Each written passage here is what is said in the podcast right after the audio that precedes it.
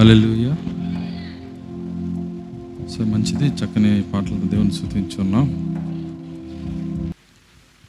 అందరం వాళ్ళు నిలబడగానే దేవుని వాక్యం చదువుకుందాం. పరిశుద్ధ గ్రంథంలో నుండి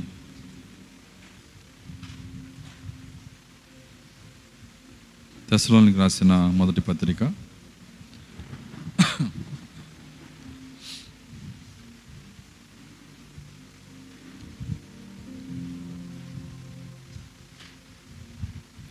నాలుగో అధ్యాయము పద్నాలుగో వచ్చిన చదువుకుందాం.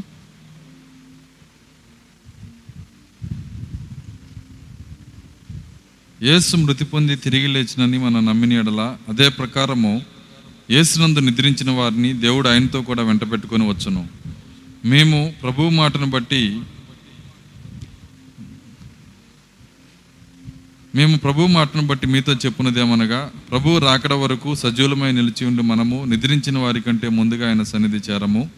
ఆర్భాటంతోనూ ప్రధాన దూత శబ్దముతోనూ దేవుని బోరతోనూ పరలోకము నుండి ప్రభువు దిగివచ్చును క్రీస్తునందుండి మృతులైన వారు మొదటలేతురు ఆ మీదట సజీవులమై నిలిచి ఉండి మనము వారితో కూడా ఏకముగా ప్రభువుని ఎదుర్కొనుటకు ఆకాశ మండలమునకు మేఘముల మీద కొనిపోబడదుము.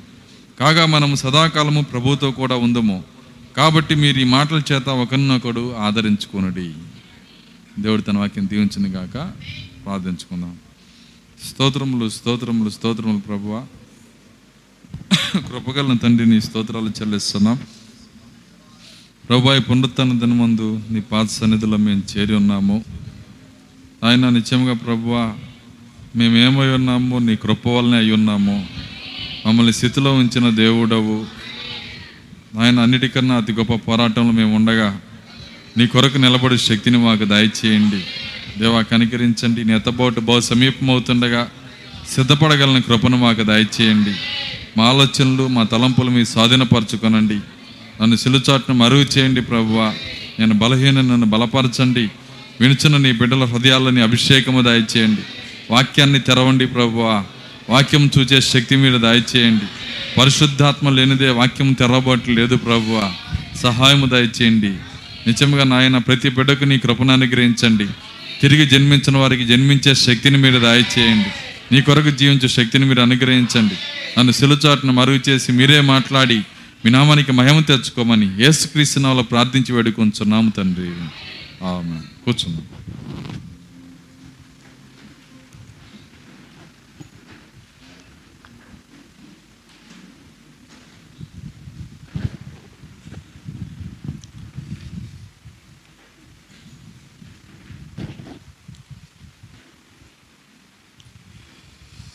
సో మంచిది మరి కొద్ది నిమిషాలు మనకు ఆలోచన వాక్యం పైన ఉంచుదాం.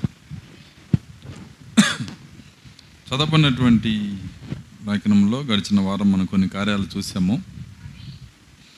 మరి గడిచిన వారం మనం చూసిన కార్యములు చాలా ప్రాముఖ్యమైనవి. ఆర్భాటము ప్రధాన దోత శబ్దము దేవుని బోర ఈ మూడు కార్యాలతో మన ప్రభువు దిగి వస్తాడని. ఆ మూడు కార్యాలు ఏమిటో మనం చూసాం. ఏ మతశాఖ కూడా మరి ఈ మూడు కార్యాలు చూడదని మనం చూసాం. వీటి గురించి వివరించే ఒక చోట కూడా ఒక స్థలం కూడా ఒక్క వ్యక్తి కూడా మతశాఖలో లేడు. ఎందుకంటే వాళ్ళకి తెలియదు అది. వాళ్ళు దాన్ని గమనించలేరు. తను వాళ్ళ పరిస్థితి ఎలాగుందంటే ఇందాక సహోదరుడు చెప్పినట్టుగా మరి ఆ సహోదరుడు ఎబినిజర్ గారు ఆ కళతోనే నా దగ్గరికి వచ్చాడు. నా దగ్గరికి వచ్చి ఆ చెప్పబడినటువంటి పాస్టర్ పాస్టర్ భార్య కలతో నా దగ్గరికి వచ్చినప్పుడు నాకేమి తెలియదు దేవుడు ఇది చెప్పాడు నాకు అన్నాడు. అన్నప్పుడు నేను నీకు చెప్పాల్సిన మెసేజ్ అంతా చెప్పేశాడు దేవుడు అన్నాన్ని అంటే అర్థం ఏంటంటే ఆ మత్స్యాక పరిస్థితి ఎలా ఉందో యేసుక్రీస్తు ఎంత వేదన చెందుతున్నాడో అదంతా అందులోనే ఉంది అక్కడ. దాని తర్వాత వర్తమానం చెబితే అన్నిటికీ ఆమెనన్నాడు ఆయన. ఎందుకంటే దేవుడే చెప్పి తీసుకొచ్చాడు కదా. కాబట్టి అన్నిటికీ ఆమెనన్నాడు అవును ప్రతిదీ కరెక్టే. ఆది పాపము మరి దేవ దైవత్వము ఈ గడియ ప్రవక్త సమస్తం అన్నిటికీ మతశాఖల యొక్క పాపం అన్నిటికీ అన్నిటికీ ఆమెనన్నాడు కాబట్టి ఎందుకంటే నేను చెబితే వచ్చిన ఆయన కాదు అది. నేను చెప్తే ఎవరు రాకూడదు కూడా. దేవుడే తీసుకొని రావాలి ఎవరినైనా దేవుని స్తోత్రం అలెలుయ్య సో ఏదో మనుషుల కోసము సహవాసం కోసము వస్తే ఎక్కువసేపు మనం నిలబడలేము. కాబట్టి ఖచ్చితంగా ఆ ప్రత్యక్షతతోనే మనం రావాలి. కాబట్టి ప్రాక్త ఏమంటున్నాడంటే ఆయన ఏడు సంఘకాలాల్లో ఒక మాట అంటున్నాడు. ఏమంటున్నాడంటే మరి మొదటి ఆదాముకి ఇచ్చినట్టుగానే కడపటి ఆదాముకు కూడా ఒక అవ్వని ఇవ్వబడిను అన్నాడు. సో ఆ అవ్వని ఇచ్చిన తర్వాత మొదటి అవ్వగా మోసపోయినట్టుగానే ఈ అవ్వ కూడా మోసపోయి పడిపోయింది అన్నాడు. సో నా- అన్న అవి. దాని తర్వాత మరలా ఒక చిన్న పెండ్లి కుమార్తెను దేవుడే సిద్ధం చేశాడు అంట ఆ చిన్న పెళ్ళి కుమార్తె మనం ఈరోజు దేవుని స్తోత్రం. అలెలుయ్య కాబట్టి ఈ ప్రవక్త ఏం చెప్పాడో అదే వర్త కళ రూపంలో ఆయన కనపడ్డప్పుడు నేను ఆశ్చర్యపోయాను. నిజంగా దేవుడు చాలా చక్కగా మాట్లాడాడు ఆయనతో అని. నిజంగా మరి చాలా చక్కగా దేవుడు ఆయనతో వివరించాడు. దేవుడే చెప్పబట్టి ఆయన వర్తమానంలో కుదురుకున్నాడు ఆయన. ఈరోజు మనం కూడా అంతే. దేవుడే నిన్ను పిలిస్తే వర్తమానంలో నువ్వు నిలబడతావు. ఎవరున్నా ఎవరు లేకపోయినా ఎవరు వచ్చినా ఎవరు రాకపోయినా ఎవరు పడిపోయినా ఎవరు నిలబడినా దేవుడు పిలిస్తేనే నువ్వు నిలబడగలుగుతావు. దేవుని స్తోత్రం. అలెలుయ్య మనం గడిచిన వారం చూసాము ఆ యొక్క దాన్ని ఏమంటారు? ఆర్భాటము ప్రధాన దూత శబ్దము దేవుని బోర. ఈ మూడు కార్యాలు మతశాఖకు తెలియవు డినామినేషన్ తెలియవు. దాన్ని క్లియర్గా రెండు గంటల సేపు చూసాం మనం దాదాపు. మరి అది మరలా మీరు రిపీట్ చేసుకోండి మరలా వినండి ఎందుకంటే మరి మనకి చాలా ప్రాముఖ్యమైన కార్యాలు. నీ విశ్వాసమును ఈ కార్యములు పైకి లేపితేనే నువ్వు ఎత్తబాటులో రాగలుగుతావు. దేవుడు ఈ ఈ- ఈ గడియల్లో ఏ విశ్వాసమునైతే ఇస్తున్నాడో ఏ ప్రత్యక్షతనైతే ఇస్తున్నాడో దాన్ని దాన్ని నువ్వు గనక ఈ గడియలో వినే శక్తి ఉంటేనే ఎత్తబాటులో మనం రాగలుగుతాము. చాలా ప్రాముఖ్యమైన విషయాలు దేవుడు మనకి ఇస్తా ఉన్నాడు. మరి ఆ ప్రాముఖ్యమైన విషయాలు మరి అది మన తలలపై నుంచి వెళ్ళకుండా దేవుని సన్నిధిలో మరపెట్టాలి. ప్రభువా వీటిని అర్థం చేసుకునే శక్తి మాకు దయచేయండి. వీటిని చూసే కృప మాకు దయచేయండి. ఎందుకంటే మరి అది అది ఆ- ఆ- ఆ కార్యాలు దేవుడు మనతో చెప్తున్నప్పుడు మనం ఏం చేస్తామంటే వేరే విషయాల్లో బిజీగా ఉంటాం. వేరే కార్యాల్లో బిజీగా ఉంటాం. మన యొక్క సొంత విషయాల్లో మనం బిజీగా ఉంటాం. అయితే వాటన్నిటిని పక్కన పెట్టి దేవుడు పిలిచినప్పుడు మనం గనక ఎన్నుకోబడిన వారమైతే మన విషయములన్నీ పక్కన పెట్టేసేయాలి. చూడండి ఎన్నుకోబడిన వాళ్ళందరూ అలాగే వచ్చారు. పేతురు ఎలా వచ్చాడు? ఆయన పిలిచినప్పుడు నిన్ను మనుషులను బట్టి జాలరుగా చేస్తానన్నప్పుడు పడవను వదిలిపెట్టాడు. ఆయనకున్న సమస్యలు వదిలిపెట్టాడు. చివరి కుటుంబాన్ని కూడా వదిలిపెట్టేశాడు. దేవుని స్తోత్రం. అలెలుయ్య అన్నీ విడిచిపెట్టి ఆయన వెనకాల వెళ్ళాడు. ఒకరోజు ప్రశ్నించుకున్నాడు కొన్ని సంవత్సరాల తర్వాత ప్రభువా అన్నీ వదిలిపెట్టిన వెనకాల వచ్చాం కదా మాకేం దొరికిద్ది? అన్నాడు. ఆయన నోటితోనే ఆయన అడిగాడు. అడిగాడా లేదా? అన్నీ విడిచిపెట్టి నీ వెనకాల వచ్చాము మాకేం అది అది జీతం ఏంటో తెలియకుండానే మొదలుపెట్టాడు. ఎంతమందికి అర్థమవుతుంది నేను చెప్తుంది? ఆయనకి ఏం దొరికిద్దో ఆయన దాని ఆన్సర్ తెలియకుండానే ఏం చేశాడంటే వెనకాల వెళ్ళటం మొదలుపెట్టాడు. అంటే అది జీతం కోసం కాదు ఒక ఆకర్షణ లాగుతూ ఉంది అక్కడ. ఈరోజు ఆ వర్తమాన ఆకర్షణ నీ లోపల ఉంటేనే అన్నిటినీ విడిచిపెట్టగలుగుతావు. దానికే ప్రవక్త ఒక వర్తమానం చెప్పాడు సమస్తమును విడిచి. దాని పేరు ఏంటంటే సమస్తను విడిచి. ఇచ్చే మా పుస్తకాన్ని? చదవండి ఇంటి దగ్గర మీ దగ్గర ఉన్నది అది. లేకపోతే అడగండి. ఒక ఒక వారం ఒకటి గుర్తు చేస్తుంటా. లేని వాళ్ళు మరి సోదరుని అడగండి ఖచ్చితంగా అది మీకు తీసిస్తాడు. మరి ప్రసవ నొప్పుల గురించి ఇక్కడ కొన్ని పుస్తకాలు తీసున్నాయి. అడిగిన వాళ్ళు తీసుకున్నారా?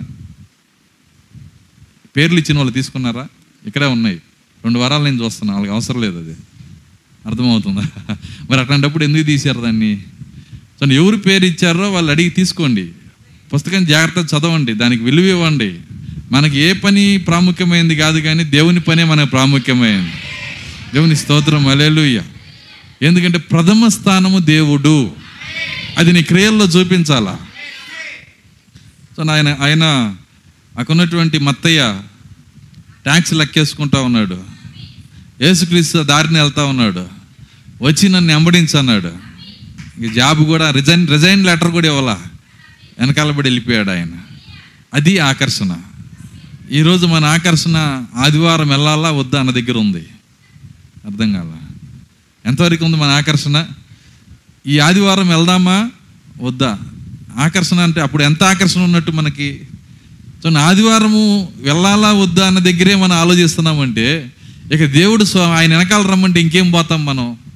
కానీ అక్కడ నిజమైన ఎన్నుకోబడిన వారు ఆయన వెనక రమ్మంటే అన్నీ విడిచిపెట్టి వెళ్ళిపోయారు. కాబట్టి ఆకర్షణ ఎంత ఉంది నీ మీద? దేవుడు నిన్ను ఎంతగా ఆకర్షిస్తున్నాడు? నేను నువ్వు పరిశీలన చేసుకోవాలి. ఏదో కొద్ది ఆకర్షణతో నువ్వు ఎత్తబాటు వెళ్ళలేవు కొద్ది కొద్ది కదిలింపు కదిలింపుతో నువ్వు ఎత్తబాట్లు వెళ్ళలేవు ఎత్తబడాలంటే ఆది అపోస్తుల మీద ఏ ఆకర్షణ ఉందో ఎఫ్ఎస్సి సంఘకాలం పైన ఏ ఆకర్షణ ఉందో అదే ఆకర్షణ మన పైన ఉంటేనే మన ఎత్తబాట్లో వెళ్ళగలుగుతాము దేవుని స్తోత్రం. అలెలుయ్య కాబట్టి ఇది ఎలాంటి దినములు? ఆయన ఈ నాలుగో అధ్యాయంలో ఆయన చెబుతున్నటువంటి సమయము ఈ నాలుగో అధ్యాయంలో చెప్పబడిన సంగతులు నాలుగవ ముద్ర రెండు ఈక్వల్ అర్థమవుతుందా?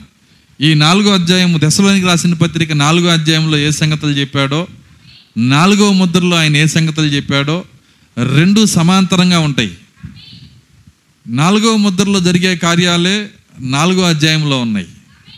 అర్థమవుతుందా నేను చెప్తుంది? కొద్దిగా లోతుగా రండి. చూడండి చెత్త బయటపడేస్తే ఈజీగా వాక్యం లోపలికి వెళ్ళిద్ది. సమస్య ఎక్కడ ఉందంటే చెత్త వల్లనే. సమస్త చెత్త బయటపడేసేయండి. ఇంకా మారు మనసు పొందకపోతే ఎందుకంటే సంఘం అంటే అందరూ ఉంటారు. ఇంకా మారు మనసు పొందకపోతే దేవుని దగ్గర మారు మనసు పొందు. ఎందుకంటే సమయం అయిపోయింది. ఆ నీళ్ళు ఆ నీళ్ళు ఆ యొక్క పేకల వరకు వచ్చే సమయం వచ్చింది. సమయం అయిపోయింది కనుక మరి సమయం పూర్తి అయిపోతుంది కనుక చాలా జాగ్రత్తగా ఉండాలి. ఒకరోజు ఒక స్వరం నాతో చెప్పింది. ఏమంటుందంటే ఈ వర్తమానం నీతో ముగిస్తానన్నాడు ఆయన. అర్థమవుతుందా? ఈ వర్తమానం నీతో ముగిస్తాను. ఖచ్చితంగా అంటే అయిపోతుంది సమయం అయిపోయింది. ఇక చివరి కార్యాలు కూడా దేవుడు చెప్పేస్తున్నాడు. ఆ బోర వదబడుతుంది. ఇప్పుడు గనక మీరు మారు మనసు పొందకపోతే తర్వాత చచ్చేంత పశ్చాత్తాపం పొందిన ఉపయోగం లేదు. ప్రాణం పోయేంత పశ్చాత్తాపం వచ్చినా ఉపయోగం లేదు. సమయం అయిపోతుంది. చూడండి ఇక్కడ నాలుగు నాలుగవ ముద్రలో ఏ కార్యాలు ఉన్నాయో. ఇక్కడ మొదటి తెశలోని రాసిన పత్రిక నాలుగో అధ్యాయంలో అదే కార్యాలు ఉన్నాయి. నాలుగవ ముద్రలో ఏమున్నాయి? మొదటి ముద్రలో ఏముంది? రెండవ ముద్రలో ఏముంది? మూడవ ముద్రలో ఏముంది?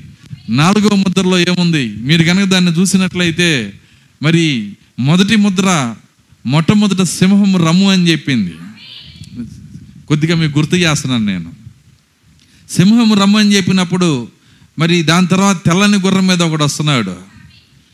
ఆ తెల్లని గుర్రం మీద ఉన్న సంగతులన్నీ సింహం యొక్క ఆత్మ మాట్లాడింది. దాని తర్వాత మరి దూడ యొక్క ఆత్మ రమ్మని పిలిచింది. దాని తర్వాత మరి ఎర్రని గుర్రము బయలుదేరింది. దాని తర్వాత మనిషి ముఖపు ఆత్మ మాట్లాడింది మూడవ ముద్రలో. అప్పుడు నల్లని గుర్రము బయలుదేరింది. దాని తర్వాత నాలుగవ ముద్రలో ఎవరు మాట్లాడుతున్నారు? పక్షిరాజు. ఈ పక్షిరాజు ఆ గుర్రం మీద వస్తున్నోడు ఎవరో బయలుపరిచింది.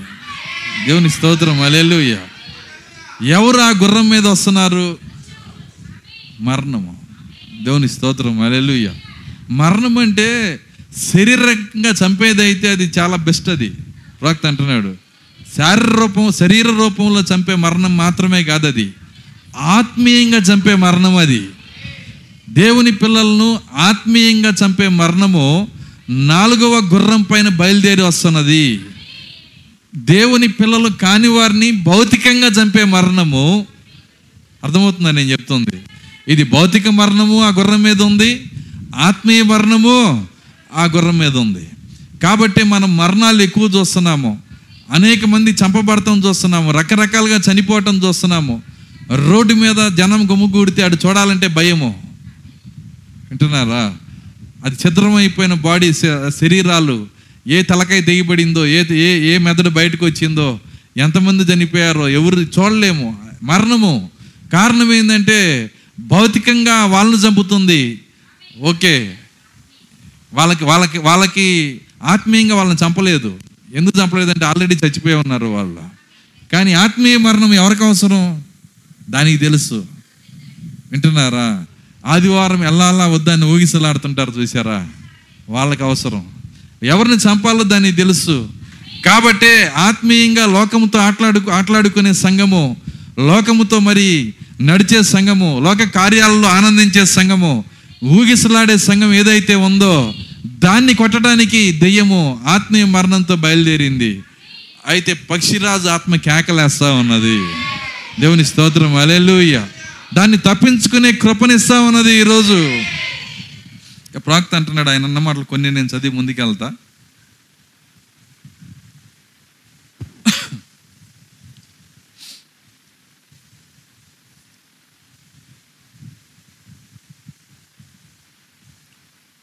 గమనించండి అయినప్పటికీ ఆమె మారు మనసు పొందుటకు ఆయన ఆమెకు అవకాశం ఇచ్చాను. అయినను ఆమె దాన్ని చేయలేదు. ఈ మాట ఇప్పుడు నేను చదివారా మారు మనసు పొందటానికి అవకాశం ఇచ్చారు కానీ దాన్ని చేయలేదు. చదివిన వాళ్ళు చేయొద్దండి ఒకటి రెండు మూడు లేడీస్లు ఎక్కువ మంది ఉన్నారా? జెంట్స్లు ఎవరు చదవాలా? సరే చదువుతాం బైబిల్లో. ప్రకటన గ్రంథము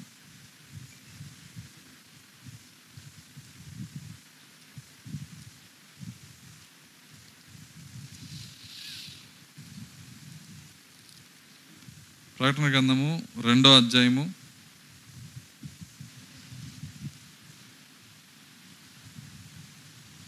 పద ఇరవై రెండో వచ్చినాం ఇరవై ఒకటి నుంచి చదువుదాం. మారు మనసు పొందుటకు నేను దానికి సమయం ఇచ్చి తిని కానీ ఇరవై నుంచి చదువుదాం. అయినను అయినను నీ మీద తప్పు ఒకటి నేను చదువుతాను ఎక్కువ వచనాలు ఎక్కువ ఉన్నాయి కాబట్టి సమయం సేవ్ చేయడానికి అయినను నీ మీద తప్పు ఒకటి నేను మోపవలసి ఉన్నది. ఏమనగా తాను ప్రాక్తనని చెప్పుకొనుచున్న ఎజిబేలు స్త్రీని ఉండనిచ్చుచున్నావు. జారత్వము చేయుటకును విగ్రహములకు బలి ఇచ్చిన వాటిని తినుటకును అది నా దాసులకు బోధించుచు వారిని మోసపరచుచున్నది. మారు మనసు పొందుటకు నేను దానికి సమయం ఇచ్చితిని కానీ అది తన జారత్వం విడిచిపెట్టి మారు మనసు పొందనొల్లదు. ఇదిగో ఆ స్త్రీని కల్లో చూసింది. అర్థమవుతుందా? ఇదిగో నేను దాన్ని మంచం పట్టించి దానితో కూడా వ్యభిచరించువారు దాని క్రియల విషయమై మారు మనసు పొందితేనే గాని వారిని బహు శ్రమల పాలు చేతును దాని పిల్లలను నిశ్చయముగా చంపెదను. దాని పిల్లలను నిశ్చయముగా ఆ మతశాఖ యొక్క పిల్లలను నిశ్చయంగా చంపుతా అన్నాడు. ఈ చంపేది శారీరకంగా కాదండి. వింటున్నారా? శారీరకంగా చంపే కార్యం కాదు. ఆయన దేని గురించి మాట్లాడుతున్నాడు అంటే ఆత్మీయ మరణం గురించి మాట్లాడుతున్నాడు. అన్నిటికన్నా భయంకరమైన మరణం ఏంటంటే ఆత్మీయ మరణం. సో ఆయన అంటున్నాడు ఆయన దాన్ని మరలా చేసిను ఆమె మారు మనసు పొందలేదు. ఆమె నిరాకరించినందువలన ఆమె దేవుని మార్గమును త్రోసివేసినందువలన సాతాను ఆమెలోనికి పరిపూర్ణంగా వచ్చే వరకు ఒక మార్గం ఏర్పడెను. నాలుగో ముద్ర నాలుగు వందల అరవై ఏడో పేజీ. ఇంటికి వెళ్ళి రాసుకొని. రెండు వందల యాభై ఏడు రెండు వందల యాభై ఎనిమిది పేరాలు చదువుతున్నాను. సాతాను ఆమెలోనికి పరిపూర్ణంగా వచ్చుటకు ఒక మార్గం ఏర్పడాను. అది నిజము. ఆమె వాక్యమును నిరాకరించినందువలన సాతాను ఆమెలో తానే అవతారం ఎత్తాను వాక్యము నిరాకరించినప్పుడు ఏమైందంట సాతాను ఆమెలో అవతారం ఎత్తాడంట ఒక అవతారంలోకి వచ్చేసాడు వాక్యము నిరాకరించినందువలన. ఈరోజు మనం కూడా అంతే వాక్యము నిరాకరించినట్లయితే దెయ్యమే నీలో మేనిఫెస్ట్ అవుతుంది. నీ లోపలికి వచ్చేస్తుంది. ఎందుకంటే దాని అధికారం ఏంటంటే నువ్వు వాక్యమును నిరాకరించటమే. కాబట్టి వాక్యము నిరాకరించినప్పుడు వాక్యమును గౌరవమైనప్పుడు వాక్యమును హృదయంలో తీసుకున్నప్పుడు వస్తున్న వాక్యం పట్ల నీకు జాగ్రత్త మర్యాద లేనప్పుడు దయ్యమే నీ లోపలికి వస్తాడు. ఇక్కడ అపవాది అదే విధంగా చేస్తున్నాడు. వారు తానే అవతారం ఎత్తాను. మరియు ఆ విధంగానే ప్రొటెస్టెంట్ సంఘములో జరిగి ఆ సంఘము కూడా ఒక వేసిగా మారాను. ఏలైనగా ఆమె నిరూపించబడిన దేవుని యొక్క వాక్యమును సత్యమును నిరాకరించెను. నిరూపించబడిన దేవుని యొక్క వాక్యమును సత్యమును నిరాకరించెను. డినామినేషన్ నమ్మటం నమ్మకపోవటం వాళ్ళ ఇష్టమండి. అని స్వతంత్రం ఇవ్వలా దేవుడు. వింటున్నారా? ఎప్పుడైతే దాన్ని నిరాకరించారో అప్పుడే ఆమె చచ్చిపోయింది. ఎందుకంటే ఎక్కడో ఆయన తన ప్రవక్త ద్వారా ప్రవక్తలో తను తను ప్రత్యక్షపరచుకొని ఈ వర్తమానం అనే ఓడని గట్టి అందులోకి రమ్మని ఆయన ఆహ్వానించినప్పుడు అందరూ అందులోకి వెళ్ళలేదు కానీ ఆయన పిల్లలు మాత్రమే అందులోకి వెళ్తా ఉన్నారు. నువాహు దినములు ఎలాగుండునో మనిషి కుమారుడు దినములు అలాగే ఉండునని చెప్పాడు ఆయన. నువాహు దినముల్లో నువాహు కుటుంబం మాత్రమే రక్షించబడింది. ఈరోజు మన నోవాహు వింటున్నారా? ఈరోజు మన ఎవరు? మన పరిశుద్ధాత్మ మన ప్రభు అయిన యేసుక్రీస్తు. ఆయన ఆయన ఒకే ఒక కుటుంబం మాత్రమే ఈ ఓడలోకి వస్తా ఉన్నది. ఆయన పేరు పెట్టబడిన కుటుంబం. హల్లెలూయ. సో ఎందుకు మనం యేసుక్రీస్తు నామములో బాప్తిసం పొందాం? మనం ఆయన పేరుని ఎందుకు ధరించుకున్నాం? మనం ఆయన కుటుంబము గనక మనం ఆయన పేరు పెట్ట పెట్టబడిన పెట్టబడినటువంటి సంఘమై ఉన్నాము. దేవుని స్తోత్రం అంటే అర్థం ఏంటంటే ఒకే ఒక కుటుంబం ఉంది. ఆ కుటుంబం ప్రభు అయిన యేసుక్రీస్తుంది. ఆ కుటుంబం మాత్రమే ఈ వర్తమానం అనే ఓడలోకి వస్తూ ఉంది. అందరు రాలేరు దానికి. ఎవరు వస్తున్నారో వాళ్ళందరూ ఆయన కుటుంబం అయి ఉన్నారు. మిగిలిన వాళ్ళు ఆహ్వానించాడు కానీ ఎవరు రాలా? వాళ్ళ మీద దేవుడు నేరస్థాపన చేశాడు. చేశాడా లేదా? వాళ్ళందరినీ జలప్రలయంలో నాశనం చేశాడు. సేమ్ అదే విధంగా నోవాహు దినములు ఎలాగుండునో మనిషి కుమారి దినములు కూడా అలాగే ఉన్నాయి. కాబట్టి అలాంటి దినముల్లో మనం ఉన్నాము. దేవుడు ఆయన వాక్యమును మన కొరకు తెరుస్తూ ఉన్నాడు. ఆయన లేఖనములు మన కొరకు తెరుస్తూ ఉన్నాడు. ఆయన హెచ్చరిస్తున్నాడు. ఈ హెచ్చరికను మనం తీసుకోవాలి. గద్దింపును మనం తీసుకోవాలి. ఆ హెచ్చరికను కనుక ప్రేమిస్తే గద్దింపుని ప్రేమిస్తే నీకు తైలాభిషేకం ఉంటుంది అన్నాడు ఆయన. దేవుని స్తోత్రం. అలెలుయ్య ఎవరైతే గద్దింపుని ప్రేమిస్తారో అదే మనకు తైలాభిషేకం. దేవుని స్తోత్రం. ఇంకా అంటున్నాడు ప్రవక్త దేవుని యొక్క వాక్యమును సత్యమును ఆమె నిరాకరించెను. మరియు అది దయ్యమునకు తానే వచ్చి ఆమెలో అవతారము ధరించుటకు అవకాశం ఇచ్చను. మరియు వాడు ఆ మృగమునకు ఒక ప్రతిమను తయారు చేసి వారందరూ ఇప్పుడు అక్కడ కూడుకొనుచున్నారు. ఆయన వారిని గురించి ఏమి చెప్పి ఉన్నాడో మరియు ఆ విధముగానే ఖచ్చితంగా జరుగుతున్నది అది నిజము.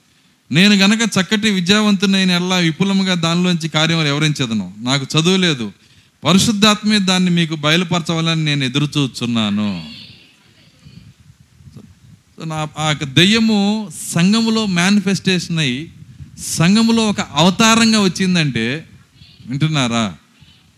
పోపు లోపల క్రీస్తు విరోధి ఆత్మ వచ్చి మృగముగా మారి వాడు ఇన్ని కార్యాలు చేయగలుగుతున్నాడంటే సంఘము నిజ వర్తమానాన్ని తోసివేసినందువల్లే.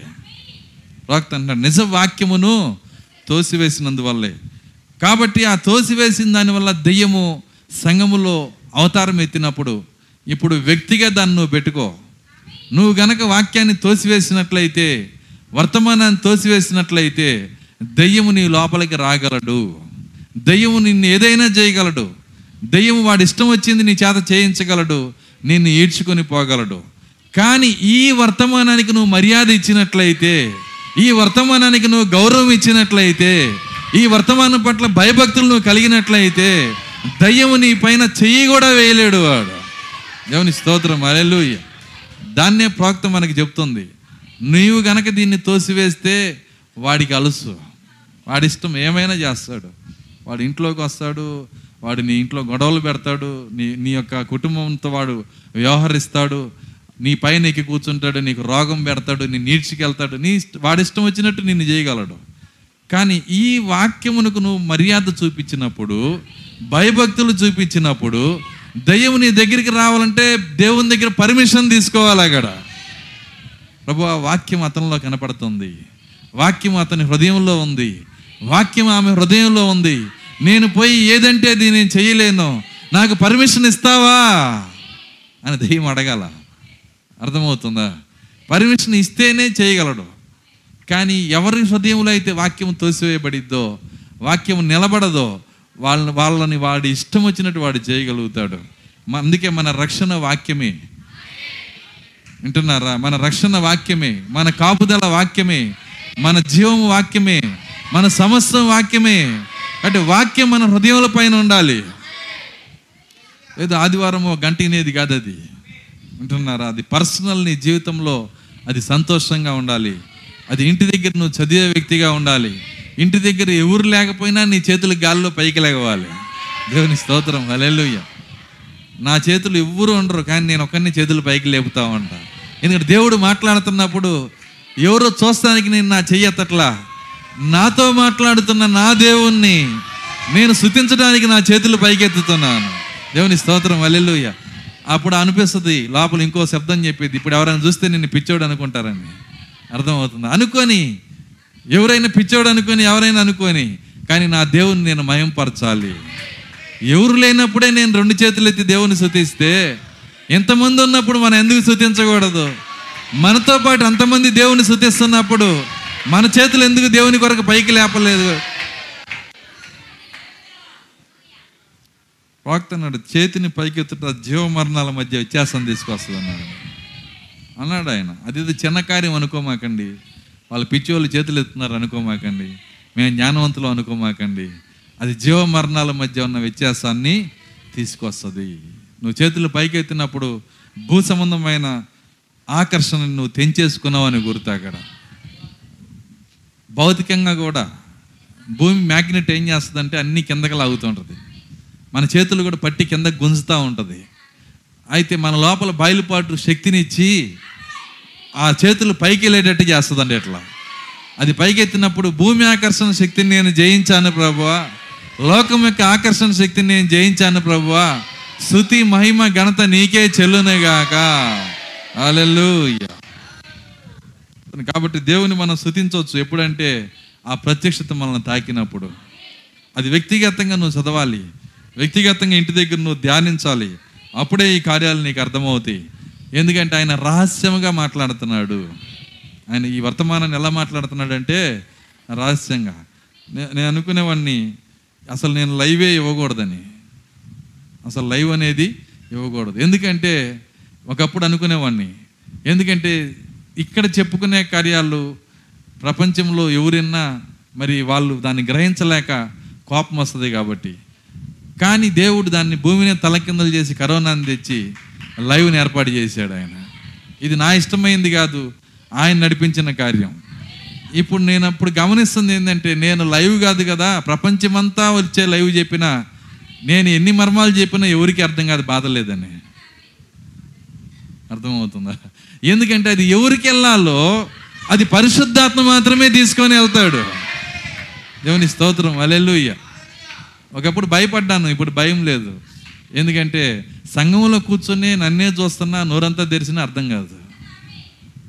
పరిశుద్ధాత్మ నీకు సహాయం చేస్తేనే ఆయన కృప నీకు ఉంటేనే. కాబట్టి కృప కొరకు వేడుకోవాలి ప్రత్యక్షత కొరకు వేడుకోవాలి. ప్రభు నాతో మాట్లాడిన ఆయన నీ వాక్యాన్ని తెరవండి ప్రభువా. నేను ఇక్కడ పాతుకొని ఉండాలని అనుకోవట్లేదు. ఆ ఎత్తబాట్లో రావాలని అనుకుంటున్నాను. దేవుని స్తోత్రం. అలెలుయ మీకు తెలుసా? నిత్య నిత్య జీవంలో అన్నా ఫ్యామిలీ పిలుపు ఉంటుందేమో కానీ ఎత్తబాటులో ఫ్యామిలీ పిలుపు ఉండదని.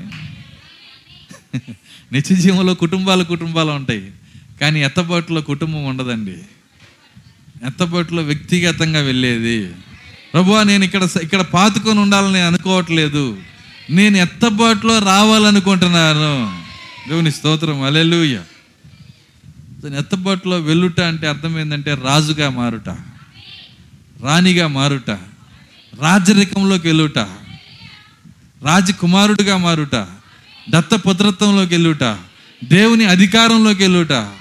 ఇంత గొప్ప కార్యం దేవుడు మనకి ఇస్తున్నాడు ఐదేళ్ళ అధికారం కోసం ఎంత తప్పిస్తారో తెలుసా? బహుశా చచ్చిపోయినా సీఎం చేస్తానంటే రావచ్చేమో శవం కూడా. అర్థమవుతుంది. ఎందుకంటే అంత భయంకరమైనటువంటి ఐదేళ్ళ అధికారం కోసం తప్పిస్తూ ఉంటారు. అక్కడ దాకెందుకు? మొన్న నేను విన్నాను ఒక చర్చిలో మరి ఎలక్షన్లు పెట్టారంట చర్చిలో ఎలక్షన్లో. పెట్టినప్పుడు అందులో మరి అక్కడ ఉన్నటువంటి ఎలక్షన్లో ఓట్ల కోసము అక్కడ ఉన్న సభ్యుల్ని కిడ్నాప్ చేశారంట. అర్థమవుతుందా? ఎక్కడో కాదు మన తెనాల్లోనే. అవన్నీ విన్నప్పుడు మరి ఆ ఓట్ల కోసం పాస్టరే స్వయంగా అక్కడున్న విశ్వాసులకి మందు తాగబోపిస్తున్నాడంట. అధికారం కోసం జస్ట్ ఒక ఐదేళ్ళు ఉంటుందో మూడేళ్ళు ఉంటుందో. దేవుడు మనకి ఎలాంటి అధికారం ఇస్తున్నాడు? ఐదేళ్ళు మూడేళ్ళు కాదు. సమస్త భూమి పైన అధికారం ఇస్తున్నాడు దేవుడు. దేవుని స్తోత్రం. అలెలుయ్యా సమస్త భూమి పైన అధికారం. మరి దీని కొరకు మనం ఎంతగా తప్పించాలా? మనం చేసే త్యాగం ఏంటి? మనం చేసే కార్యం ఏంటి? దీని కొరకు మనం ఏమి ఇస్తున్నామో? కేవలం ఆయన అడుగుతున్నాడు నువ్వేదో ఇస్తున్నావని కాదు. కనీసం నీ హృదయం ఇచ్చి వాక్యం విను. పరిశుద్ధాత్మని పొందుకో. ఆ ఎత్తబడే శక్తిని దేవుడు నీకు ఇస్తాడు. నువ్వు చేసేదేం లేదు. ఆయనకి నువ్వు సమర్పించుకోమని చెబుతున్నాడు అంతే ఆయన. దేవుని స్తోత్రం. అలెలుయ్య మన దేవుని సన్నిధికి వచ్చినప్పుడు ఆలోచనలు అటు ఇటు పోకూడదు. నీ సెల్ ఫోన్ కూడా నువ్వు స్విచ్ ఆఫ్ చేసేయాలా? స్విచ్ ఆఫ్ చేయకపోతే సైలెంట్లో పెట్టాలా? నేను ఒక న్యూస్ చూశాను నేను. ఏందా న్యూస్ అంటే ఇండియాలోనే సెల్ ఫోన్ లేని ముఖ్యమంత్రి ఒక ఆయన ఉన్నాడని పెట్టారు అందులో. సెల్ ఫోన్ లేదంట ఆయనకి. ఎవరని ఆయన చూసినప్పుడు మన గెలిచిన ఆ కర్ణాటక ముఖ్యమంత్రి నా సిద్ధరామయ్య ఏదో పేరు ఉంది ఆయనకి. ఆయన ఆయన సెల్ ఫోనే వాడ్డంట. నేను ఆశ్చర్యపోయా. ఒక ముఖ్యమంత్రిగా ఉన్న వ్యక్తే సెల్ ఫోన్ వాడ్డా. సోనియా గాంధీ చేసిన పిఏకి చేసి ఆయనకి ఇవ్వమనాలంట. ఆయన పిఏకి చేసి అయ్యా అయ్యగారు ఎక్కడున్నారు కొద్దిగా ఆయనకి ఇవ్వండి ఫోన్ అనాలంట. ఎవరు చేసినా సరే నేను అనుకున్నా నిజంగా ఒక ముఖ్యమంత్రిగా ఉన్న వ్యక్తే ఫోన్ అంత దూరంగా పెట్టగలిగితే మరి ప్రధానమంత్రులు మన చర్చిలో కూర్చున్నారు. అర్థమవుతుంది. ఏం చేయాలి అప్పుడు? సో నా ఫోన్ ఏం చేయాలా? సో దాని మీద మనసు తీసేయాలి పక్కన పెట్టేసేయాలి.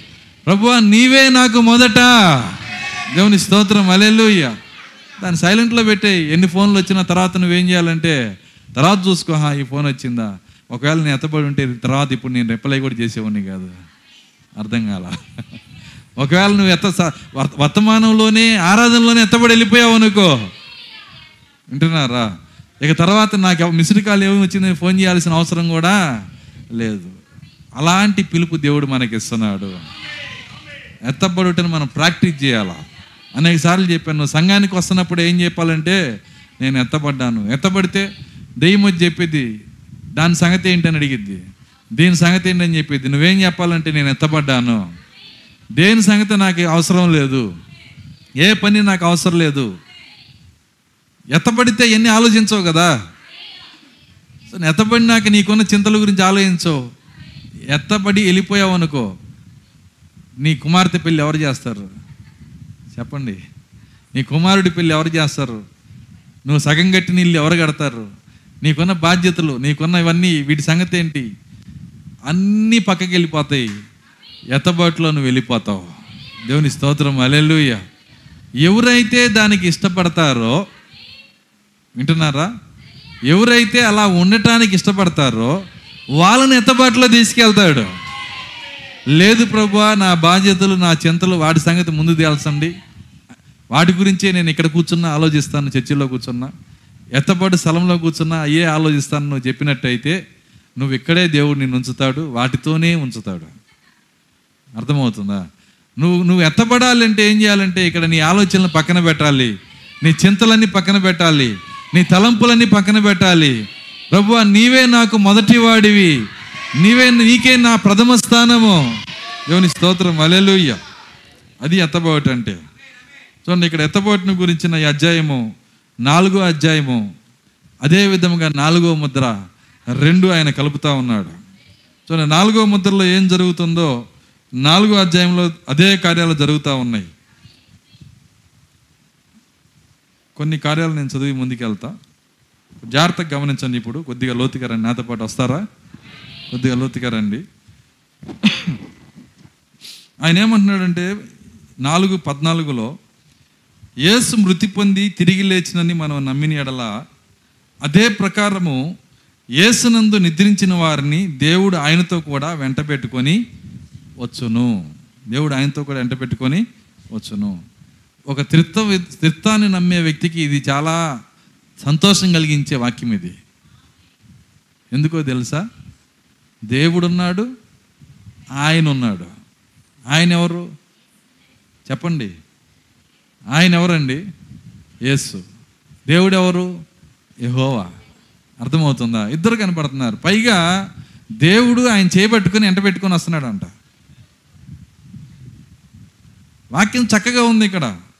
ఏమంటున్నాడు? యేసు మృతి పొంది తిరిగి లేచినని మనం నమ్మేడియల్లా అదే ప్రకారము యేసునందు నిద్రించిన వారిని దేవుడు ఆయనతో కూడా వెంట పెట్టుకొని వచ్చును. ఇప్పుడు దేవుడు ఉన్నాడు దాని తర్వాత వింటున్నారా? ఏస్తున్నాడు చనిపోయి తిరిగి లేచిన వాళ్ళు ఉన్నారు. మరి ఎక్కడికి వస్తున్నారు వీళ్ళు? మరణించకుండానే మార్పు చెందే వాళ్ళ కోసం వస్తున్నారు? ఆయన రాకల్లో జరిగే కార్యాలు ఇవన్నీ. చాలా జాగ్రత్తగా పట్టుకోవాలి. సో ఈరోజు రాకడా రాకడా రాకడని చెబుతున్న అనేక మంది ఈరోజు రాకడ అయిపోయింది అని చెప్పేవాళ్ళు అనేక మంది ఉన్నారు. రకరకాల రాకలు చెప్పేవాళ్ళు ఉన్నారు. కానీ ప్రాక్త ఏమంటున్నాడంటే మనకి రకరకాల రాకలు లేవు. మనకు ఉన్నది మూడు రాకల్లే అన్నాడు ఆయన. అది కూడా చెప్పిన స్థలం నేను చెప్తాను. నాలుగో ముద్ర నాలుగు వందల యాభై ఏడు పేజీ. వస్తాను నేను ఒక్కోటి ఒక్కోటి. ఇప్పుడు ఇప్పుడు ఎత్తిన లేఖనము నేను చెప్పబోయే కార్యాలన్నీ మీరు కలుపుకోవాలి. ఎందుకంటే పరిశుద్ధాత్మ మీకు సహాయం చేయాలి. ఆయన అంటున్నాడు ఏమంటున్నాడంటే నాలుగో ముద్ర రెండు వందల పదో పే రెండు వందల పదో పేర.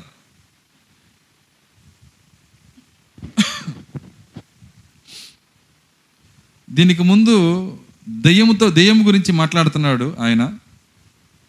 ఏమంటున్నాడంటే వాడి యొక్క పరిచర్లో మూడు దశలు వారిని ఒకే వ్యక్తిగా చేయుచున్నవి. సాతాను అవతారము క్రీస్తు విరోధి అబద్ధ ప్రవక్త మృగము అనే మూడు దశల్లో వాడున్నాడు. క్రీస్తు విరోధి అబద్ధ ప్రవక్త మృగం మూడు దశలు ఉన్నాయి సాతాను అవతారంలో. ఒకరోజు చెప్తాను మూడు దశల గురించి. ఆ మూడు దశలు వాడు ఉన్నాడు. ఈ మూడు మాదిరిగా ఉన్నవి. చూడండి ఇప్పుడు మూడు మాదిరిలు ఉన్నవి. ఇప్పుడు అవి ఒక వ్యక్తిగా ఉన్నవి. దేవుడు దేవుడు కూడా తన్ను నీరు రక్తము మరియు ఆత్మలో బయలుపరుచుకొనుచున్నాడు. దేవుని వాక్యము ద్వారా ఒక క్రైస్తవుని ఒక దేవుని కుమారునిగా చేయుచున్నాడు. చూసారా మరియు ఇచ్చట ఈ మూడు శక్తులు వాడిని ఒక దయ్యముగా చేయుచున్నవి. ఓ ఇక్కడ ఆ నీరు రక్తము మరియు ఆత్మ అది దేవునిదై ఉన్నది. మరియు రాజకీయములు మత సంబంధమైన కార్యాలు మరియు దెయ్యపు శక్తి ఏకమై విలీనమై ఒక అపవాదిని ఉత్పత్తి చేయుచున్నవి. అర్థమవుతుందా? వాడికి మూడు ఉన్నాయి వాడు తయారవటానికి రాజకీయము మతశక్తి దయ్యపు శక్తి. అప్పుడు వాడు వస్తున్నాడు. దేవుడు పుట్టేటప్పుడు మూడిటితో వచ్చాడు ఆయన కూడా. నీరు రక్తము ఆత్మ. అప్పుడు ఆయన వచ్చాడు. వాడు రావటానికి మూడు మూడు ఉపయోగపడినట్టుగా దేవుడు రావటానికి కూడా మూడు ఉపయోగపడుతున్నాయి. మూడు కార్యాల ద్వారా వాళ్ళు రంగం మీదకి వస్తున్నారు. జాగ్రత్తగా గమనించండి. క్రీస్తు యొక్క క్రీస్తు యొక్క మొదటి రాకడ ఒక మర్త్యత. ఆయన మూడు మార్లు వచ్చును. యేసుక్రీస్తు ఎన్నిసార్లు వస్తాడంట? మూడు సార్లు సో నీకు చిన్న ప్రశ్న ఉంది ఇక్కడ. ఏంటంటే ఆ ప్రశ్న ఏంటంటే యేసుక్రీస్తు అనేక సార్లు వస్తున్నట్టుగా ప్రజలు అనుకుంటారు. ఇప్పటికే రాకడ అయిపోయింది అనుకునే వాళ్ళు కొంతమంది ఉన్నారు. లేనే లేదండి. ఆయన ఏమన్నాడంటే క్రీస్తు యొక్క మొదటి రాకడ ఒక మర్త్యత. ఆయన మూడు మార్లు వచ్చును. క్రీస్తు మూడులోనున్నాడు. క్రీస్తు మూడులో ఉన్నాడు. చూసారా గమనించండి. వాడు నాలుగుగా ఉన్నాడు. దయ్యం ఎలా ఉన్నాడంటే నాలుగుగా ఉన్నాడు. క్రీస్తుని గమనించండి మొదటి రాకడ. ఆయన రక్తమును చిందించి మరణించుటకై శరీరంలో వచ్చాను. మొదటి రాకడ సిలువెక్కటానికి వచ్చాడు. శరీరంలో వచ్చాడు. అది సరియేనా? అది ఆయన యొక్క మొదటి రాకడ. రెండో రాకడ ఎత్తబడుటై ఉన్నది. రెండో రాకడ ఏందండి? ఎత్తబడుటై ఉన్నది. ఆయనను ఆకాశములో మనము కలుసుకునేదము. అమర్త్యునిగా వచ్చును. ఆయన యొక్క మూడవ రాకడ ఆయన దేవుని యొక్క అవతారముగా ఉన్నాడు. రెండవ రాకడ ఎత్తబడుట. ఎక్కడికి వస్తున్నాడు ఆయన? మధ్యాకాశానికి వస్తున్నాడు. సో ఆయన గాలిలో మనం కలుసుకుంటాం. ఆయన అంటున్నాడు ఆయన యొక్క మూడవ రాకడ ఆయన దేవుని యొక్క అవతారముగా ఉన్నాడు. సోదరు బ్రహ్మాం తన చేతులతో చప్పట్లు కొట్టుచున్నారు. దేవుడు ఇమానియలుగా భూమి మీద పరిపాలించుటకు అది సరియే మూడు మాత్రమే. ఎన్ని రాకళ్ళు ఉన్నాయి? మూడు. నువ్వు ఎన్ని రాకలు చెప్పినా ఈ మూడిట్లో కూర్చోబెట్టాలి. చూడండి చాలా జాగ్రత్తగా పట్టుకోవాలి ఈ కార్యాలని. చాలామంది చాలా రాకలు చెప్తారు కానీ వాటిని తీసుకొచ్చి ఏం చేయాలంటే ప్రవక్త చెప్పిన ఈ మూడు రాకల్లో అది కూర్చోవాలి. ఇది కాకుండా మరొక రాకడ చెబితే అది అబద్ధమై ఉన్నది. ఈ రాకళ్ళు కాకుండా ఈ మూడు రాకళ్ళు కాకుండా మరొక రాకడ గురించి కనుక చెప్పినట్లయితే అదేంటో కాదు కానీ అది ఒక అబద్ధం అది. కాబట్టి ఇక్కడ మనం చూసినప్పుడు రకరకాల రాకళ్ళు మాట్లాడుతున్నారు. అయితే ఇన్ని రాకళ్ళు మనకు లేవు. ప్రభు అయిన యేసుక్రీస్తు రాకళ్ళు మూడు మాత్రమే. ఒకటి సిలువెక్కటానికి వచ్చిన రాకడ సిలువెక్కి కొనిన వధువుని తీసుకెళ్ళటానికి వచ్చిన రాకడ మూడు తీసుకున్న తీసుకెళ్ళిన వధువుతో అర్థమవుతుందా? హనీమూన్కి వచ్చే రాకడ. మీకు మూడు మాటలు చెప్పేశాను నేను. హనీమూన్ ఎంతకాలం? వెయ్యి సంవత్సరాలు. అది మూడు రాకళ్ళు మాత్రమే ఆయనకు ఉన్నాయి ఇక మరొక రాకడ పెట్టమాకండి. వింటున్నారా? చూడండి చాలా రాకళ్ళు చెప్పుకుంటూ ఉంటారు. అరవై మూడులో వచ్చాడు కదండి. అరవై మూడులో వస్తే నాలుగు రాకళ్ళు అర్థమవుతుందా? అరవై మూడులో వస్తే ఎన్ని రాకళ్ళు అండి నాలుగు చెప్పాలి. సో అయితే అరవై మూడులో ఏం జరిగింది అని నన్ను అడగొచ్చు మీరు. ఏం జరగల? మనిషి కుమారుడు బయలుపరచబడ్డాడు. రివీల్ అయ్యాడు ఆయన. మేఘము ధరించుకున్న మనిషి కుమారుడు వచ్చాడు. వింటున్నారా? శరీరధారి అయిన యేసుక్రీస్తు రాలేదు. యేసుక్రీస్తు శరీరధారి అయిన యేసుక్రీస్తు రాకడ? మూడు రాకళ్ళే. మధ్యలో పది రాకలు పెట్టి కన్ఫ్యూజ్ చేయొద్దు ప్రజల్ని. దేవుని స్తోత్రం అలెల్లుయ్య ఎందుకంటే నేను చదివింది ఏడు ముద్రలో మీరు ఇంటికి వెళ్ళి చదువుకోవచ్చు. నాలుగు వందల యాభై ఏడో పేజీ రెండు వందల పదో పేరాలో మరలా ఏమని అనుకుంటారేమో అని ఆయన చివరిలో అది సరియే మూడు మాత్రమే అన్నాడు. అర్థమవుతుందా? మళ్ళీ ఇంకొకటి చేరుస్తారేమో రాకళ్ళని ఏం చేశాడంటే అది సరియే. మూడు మాత్రమే. దేవుని స్తోత్రం. అలెల్లుయ్య కాబట్టి అర డజన్ రాకళ్ళు ఇందులో పెట్టొద్దు. లేకపోతే డజన్ రాకళ్ళు ఇందులో పెట్టొద్దు. ఇందులో ఉన్నాయి మూడు రాకళ్ళే. అయితే మీరు చేయాల్సిన పని ఏంటంటే ఏదైనా ఒక రాకడ గురించి చెప్తే ఈ మూడిట్లో ఏదో ఒకటి అయి ఉండాలి. ఈ మూడిట్లో ఏదో ఒకటి అయి ఉండాలి. అందుకే ప్రాక్త ఏమన్నాడంటే టేప్ ఏం చెప్పిందో దాన్నే చెప్పన్నాడు ఆయన. ఈ టేప్ ఏం చెప్తుందో వర్తమానం ఏం చెబుతుందో దాన్నే చెప్పాలా. దేవుని స్తోత్రం. అలెలుయ్య చూడండి ఇక్కడ చెప్పబడుతున్న ఈ తెసలోనికి రాసిన పత్రికలో చెప్పబడుతున్న కార్యాలు ఇవన్నీ కూడా రాకడ గురించి రెండో రాకడ గురించి చెప్పబడుతున్నాయి. ఈ రెండో రాకల్లో ఏమవు ఏమవుతున్నారంటే మీరు గమనిస్తే ఆయన ఏమంటున్నాడంటే యేసు మృతి పొంది తిరిగి లేచినని మనం నమ్మిన అదే ప్రకారము యేసునందు నిద్రించిన వారిని దేవుడు ఆయనతో కూడా వెంట పెట్టుకొని వచ్చును. దేవుడు ఈ రాకల్లో జరిగే కార్యం ఏంటంటే రెండో రాకల్లో ఏసుని తీసుకొని వస్తాడంట. వింటున్నారా? చాలామందికి ఓ ఒక ప్రశ్న అరవై మూడులో రాకడ జరిగిందేమో అని. లేనే లేదండి అరవై మూడులో రివీల్ అయ్యాడు. అరవై మూడులో మనిషి కుమారుడు బయలుపరచబడ్డాడు. ప్రత్యక్షపరచబడటం వేరు మనిషి రావటం వేరు. ఆయన రివీల్ అయ్యాడు. రివీల్ అవుతాడని బైబిల్లో రాసి ఉంది. సరే మీరు ఇది అర్థం చేసుకొని కొద్దిగా ఈ క్వశ్చన్ నేను కొద్దిగా వివరిస్తాను. లూకాస్ వార్త పదిహేడు అధ్యాయము.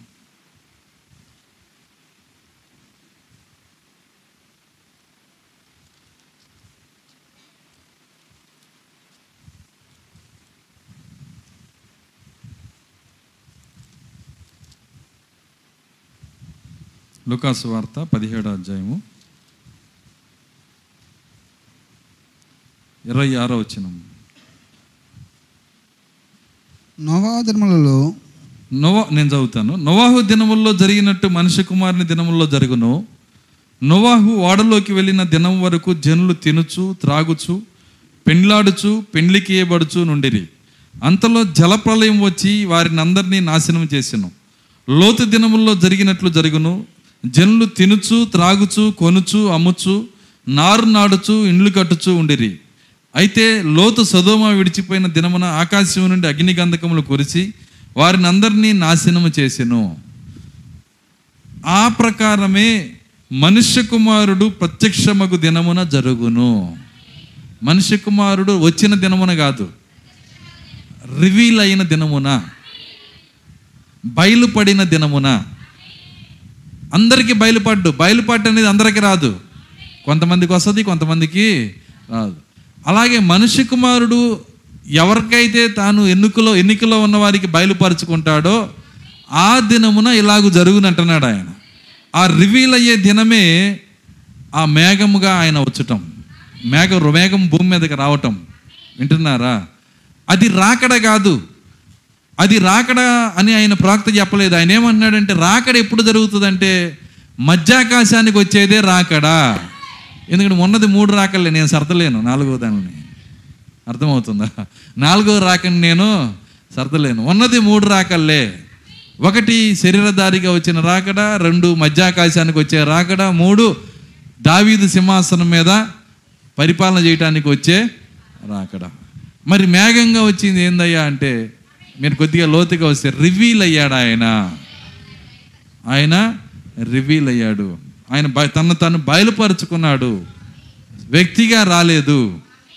చూడండి మేఘముగా వచ్చి మీరు కనుక కొద్దిగా లోతుగా చూస్తే అసలు మేఘంగా వచ్చింది ఎవరని అడిగితే ప్రాక్త అంటాడు ఆ మేఘం ఏడుగురు దోతలు అంటాడు ఆయన. ఆ మేఘం ఎవరంట? ఏడుగురు దోతలు. ఆ ఏడుగురు దోతలు యేసు యొక్క ముఖంలో ఉన్నారు. ఎందుకు యేసు యొక్క ముఖంలో ఉన్నారంటే దానికి యోహాన్ని అడిగితే ఒక మాట చెప్తాడు. మనిషి కుమారుని పోలినవాడు ఆయన దేవుని మనిషి కుమారుడు కాదండి. మనిషి కుమారుని పోలినవాడు. పోలినోడు ఎట్టుంటాడు ఆయనలాగా ఉండక? అందుకే ఏడుగురు దూతలు ఎలా కనపడ్డారు? ఆయన ముఖంలోనే కనపడ్డారు. దేవుని స్తోత్రం అల్లెలుయ్య దాన్ని పట్టుకొని రాకడ చేయమాకండి లేదంటే ప్రవక్త మూడు రాకలతో పాటు ఒక రాకని చేయండి ఆయన చెప్పింది మూడు రాకల్లే అర్థమవుతుందా? జాగ్రత్తగా గమనించండి. కాబట్టి రాకడ అయిపోయింది అయిపోయింది అనే వాళ్ళకి ఇక్కడ ప్రాక్త చెప్పిన ఈ మూడింటిని చాలా జాగ్రత్తగా పట్టుకోవాలి. ఎందుకంటే రాకడ అయిపోతే అరవై మూడులో రేపు ఎత్తబాటులో వచ్చేది నాలుగోది అయింది అది మూడోది అయింది ఆ యొక్క సింహాసనం మీదకి వచ్చేది నాలుగోది అయింది నాలుగు రాకళ్ళు మనకి లేవు. దేవుని స్తోత్రం అలెలుయ్య చూడండి ఇక్కడ ఆయన దేవుడు ఆయన్ని ఎంట పెట్టుకొని వస్తున్నాడంట. దేవుడు ఏసుని ఎంట పెట్టుకొని వస్తున్నాడు. చాలా జాగ్రత్తగా పట్టుకోవాలి. ఇక్కడ ఎంతమంది కనపడుతున్నారు? దేవుడు ఉన్నాడు తర్వాత యేసుక్రీస్తు ఉన్నాడు. ఇద్దరు కనపడుతున్నారు. అయితే ఇక్కడ ఇద్దరు లేరు. మరి ఎందుకు ఇట్లా రాశాడని నన్ను అడగొచ్చు? దానికి నేను చెప్పే ఆన్సర్ ఒకటే. ఏంటి ఆన్సర్ అంటే ఎక్కడ కూడా దేవుడు ఏసు చేయి పట్టుకున్నట్టుగా ఎక్కడ మనం చూడం.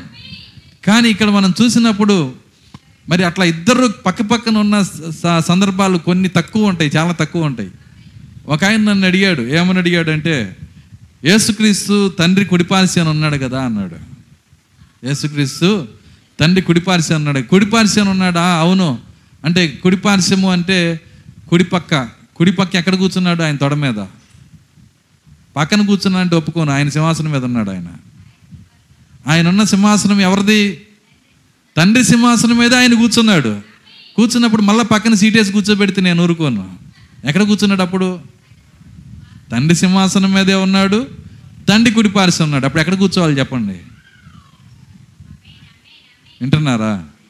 కొన్ని దేవతలు దేవుళ్ళు బొమ్మలు చూస్తాం కదా ఈ తొడ మీద ఒకరిని ఆ తొడ మీద అట కూర్చున్నాడా దేవుడు? అర్థమవుతుందా? కుడిపార్శ్వము అంటే తండ్రి కుడి కుడి తొడమే కూర్చున్నాడని కాదు దాని అర్థము. ఏంటి కుడిపార్శ్వము సరే చదవండి మీకు అది ఆ లేఖనం చూద్దాము. ప్రకటన గ్రంథము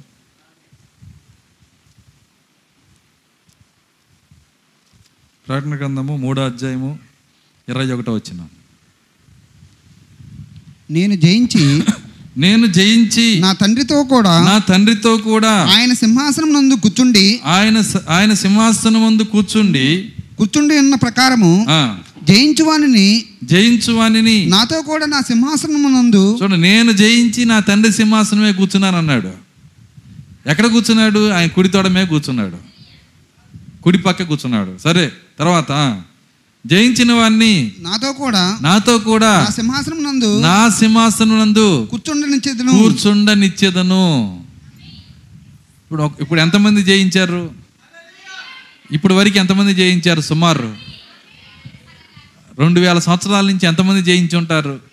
మొదటి సంకాలంలో జయించిన వాళ్ళు ఉన్నారు రెండో సంకాలంలో జయించిన వాళ్ళు ఉన్నారు మూడు నాలుగు ఐదు ఆరు ఏడు ఏడు సంఘకాలాల్లో కామన్గా చెబుతున్న మాట జయించువానికి జయించువానికి జయించువానికి. జయించానా? వాళ్ళందరిని ఏం చేస్తాడు? అప్పుడు ఆయన తొడ ఎంత పెద్దదై ఉండాలి? అర్థమవుతుందా? అది కాదు దాని అర్థము. దాని యొక్క భావము ఒక కార్యం ఉంది అక్కడ. కుడి అంటే దేవుని శక్తి దేవుని బలము దైవత్వము. దేవుని యొక్క దైవత్వంలోకి వెళ్ళిపోయాడు ఆయన. దైవత్వాన్ని విడిచిపెట్టి వచ్చాడు భూమి మీదకి. దేవునితో సమానునిగా ఉండుట విడిచిపెట్టకూడని భాగ్యమని అనుకోనలేదు కానీ అబ్రహాము కుమారుని యొక్క స్వరూపాన్ని ఆయన ధరించుకొని ఉన్నాడు. దైవత్వాన్ని విడిచిపెట్టాడు. నీలాంటి నాలాంటి అబ్రహాం సంతానం యొక్క స్వభావాన్ని దేవుడే ధరించుకున్నాడు. మరలా తిరిగి ఏ దైవత్వాన్ని విడిచిపెట్టి వచ్చాడో ఆ దైవత్వం వద్దకు వెళ్ళిపోయాడు ఆయన.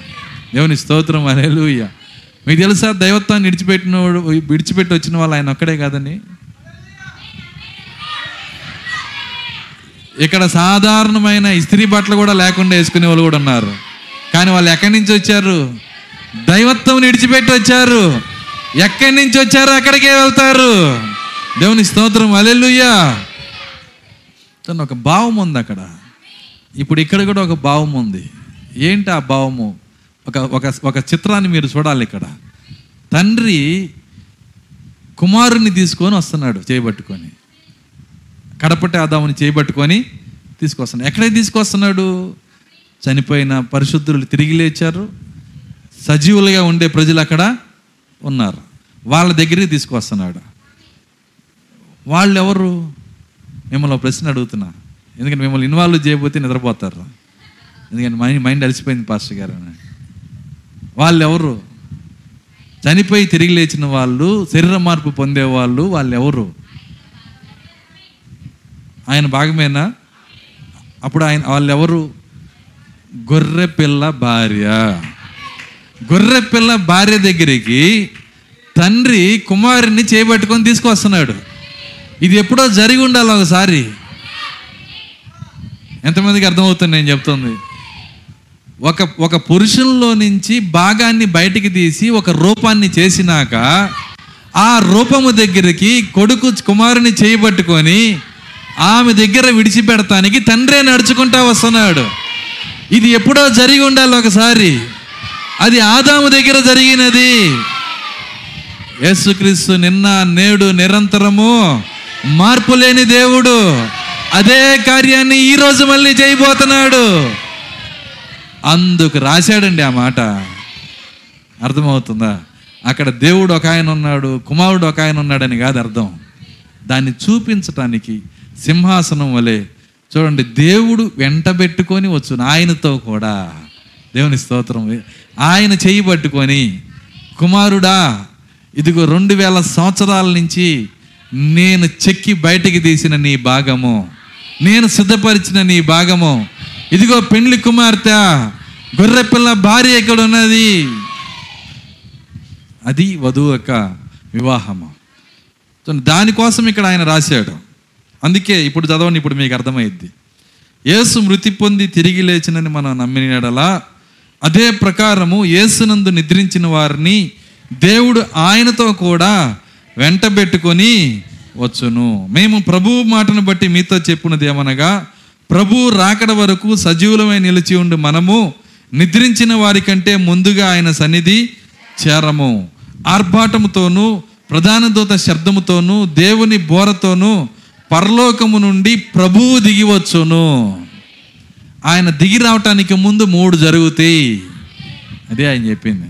ఆయన దిగి రావటానికి ముందు మూడు కార్యాలు జరుగుతాయి. ఆర్భాటము ప్రధాన దూత శబ్దము దేవుని బోర. వీటితో ప్రభువు దిగివచ్చును లార్డ్ లార్డ్ హిమ్సెల్ఫ్ అన్నాడు. ప్రభువే స్వయముగా దిగి వస్తాడు. అది రేపు జరగబోయే రాకడా. ఎందుకంటే ఉన్నది మూడు రాకల్లే దేవుని స్తోత్రం అలెలుయ్య ఉన్నది మూడు రాకల్లే ఒకటి శరీరధారి రాకడా రెండు మధ్యాకాశపు రాకడా మూడు దావీదు కుమారుడిగా పరిపాలన చేసే రాకడా. వధువు భాషలో చెప్పాలంటే వధువుని విమోచించే వధువుని సిలువు మీద కొనే రాకడా. కొన్న వధువుని ఆయన ఆయన విమోచించి తీసుకెళ్ళే రాకడా. తీసుకెళ్ళిన వధువుతో హనీమూన్లో వెయ్యి సంవత్సరాలు ఇక్కడ గడిపే రాకడా. దేవుని స్తోత్రం. అలెలుయ్య వధువు భాషలో చెప్పాలంటే అది. కాబట్టి ఇవే కార్యాలు. అదేందని పద్దాక యేసు గురించి చెబుతారు అన్నీ ఆయన కోసమే ఉన్నాయా? అవును అన్నీ ఆయన కోసమే ఉన్నాయి. ప్రభుత్వాలు ఆయన కోసమే. అధికారం ఆయన కోసమే భూమి ఆయన కోసమే కలగజేయబడిన ఏదైనా ఆయన కోసమే. ఇంకొక విషయాన్ని నేను కొత్తగా ప్రకటిస్తాను. నేను కూడా ఆయన కోసమే. దేవుని స్తోత్రం అరేలుయా ఎంతమంది ఉన్నారు ఆయన కోసం? మనందరం ఆయన కోసమే. దేవుని స్తోత్రం అలేలుయ్య ఖచ్చితంగా. కాబట్టి జరుగుతున్న ప్రతి విషయం ఆయన కోసమే. నిజమండి. ఆయన భూమి పైన రేపు రాబోయే పట్టణంలో పెద్ద పెద్ద రహదారులు ఉంటాయండి. మనలాగా ఇరవై అడుగులు పదిహేను అడుగులు సందులు ఉండవు అక్కడ. అక్కడ అన్ని రాజవీధులే. అంటే హైవేస్ ఉంటాయి. హైవే అంటే తెలుసు కదా? ఎప్పుడైనా విజయవాడ నుంచి చెన్నై నెల్లూరు వెళ్ళే హైవే చూశారు ఎప్పుడన్నా? చూసిన వాళ్ళు చేయొద్దండి ఎంత ఉంటుంది అది? ఎంత వెడల్పు ఉంటుంది? Six lines four lines eight lines కూడా ఉంటాయి. పెద్ద పెద్ద దాన్ని హైవే రాచ వీధులు అంటారు వాటిని. అంత పెద్ద రోడ్లని బంగారం తేస్తాడంట. అంత పెద్ద రోడ్లని ఇది మన చర్చి ముందున్న రోడ్లు అంటే వేసుకోవచ్చు ఎట్టగొట్ట. అర్థమవుతుందా? ఎంత పెద్ద రోడ్డు వేస్తాడో చూడండి. హైవేస్ని వేస్తాడంట. వేల కిలోమీటర్లు వేస్తాడంట. ఎక్కడుంది బంగారం? ఇప్పుడు నాకు అర్థమవుతుంది. ఇప్పుడు సైంటిస్టులు భూమి లోపలికి ఇప్పుడు ఏముందని తొంగి చూస్తే భూమిలో విస్తారమైన వజ్రాలు బంగారం ఉందంట. విస్తారమైన బంగారం ఉందని ఇప్పుడు తెలుసుకుంటున్నారు. వాళ్ళకి తెలియదు అది. ఇప్పుడు ఇప్పుడున్న టెస్టులను బట్టి ఇప్పుడున్న ఆధునిక పరీక్షలను బట్టి తెలుసుకుంటున్నారు. దేవుడు ఏదో చేయాల్సిన అవసరంలా జస్ట్ భూమికి అగ్ని బాప్తిసం ఇస్తే చాలు. కొలిమిని చేస్తే భూమిని అర్థమైందా నేను చెప్పింది? బంగారమునకు వెండికి మోస తగింది బంగారమునకు కొలిమి తగింది. అప్పుడు భూమిని కొలిమిని చేస్తే అప్పుడు అందులో నుంచి బంగారం ఏం చేసిద్ది? ట్వంటీ ఫోర్ క్యారెట్ వస్తుంది. దాన్నే కదా బైబిల్లో రాసింది శుద్ధ సువర్ణం అన్నాడు ఆయన. ఎవరైతే ఆర్నమెంట్ చేశారో అది శుద్ధ సువర్ణం కాదండి. నేను దానికి గ్యారంటీ ఇవ్వగలను. దానికి నేను రాసి ఇవ్వగలను మీరు మీరు ఏ వస్తువునైతే ఒక ఆభరణంగా చేసుకున్నారో దాన్ని మీరు చెడిపేసి ఉన్నారు అది ట్వంటీ ఫోర్ క్యారెట్ కాదు. కానీ రేపు బంగారం ఆయన రోడ్లు వేసేటప్పుడు ట్వంటీ టూ క్యారెట్ తీసుకోడు ఆయన. ఆయన ట్వంటీ ఫోర్ తీసుకుని ఎందుకంటే అప్పుడే ఫ్రెష్గా కొలిమిలో నుంచి వచ్చింది. చూడండి ఆ- ఆ పట్టణాన్ని కొయ్యటానికి దాని బంగారం తీయటానికి దాని వజ్రాలు తీయటానికి ఆ కొలిమిని కొలిమిగా భూమినే కొలిమిగా చేసి సర్వశక్తి కలిగిన దేవుడు ఆయన. భూమిని కొలిమిగా చేస్తున్నాడు. ఆ కొలిమిలో నివసించదగినోడు ఎవడు? మీకు తెలుసా ఎవరు ఉండరు. మానవ జాతి ఉండదు. మానవ జాతి కాదు. అసలు జీవం అన్న ఏది ఉండదు. ఒకరోజు అన్నీ కాలిపోతాయి. కేవలం ఆయన ఆయన వధువు మాత్రమే భూమి మీద ఉండబోతుంది. దేవుని స్తోత్రం. అలెలుయ్యా చూడండి బైబిల్లో రాస్తుంది అదంతా. ఆల్రెడీ రాశాడు. ఏది ఉంచను మొత్తాన్ని ఊడ్చేస్తానన్నాడు చదివారు ఎప్పుడన్నా? సరే చూడండి ఒకసారి. జఫన్యానా ఒక నిమిషం.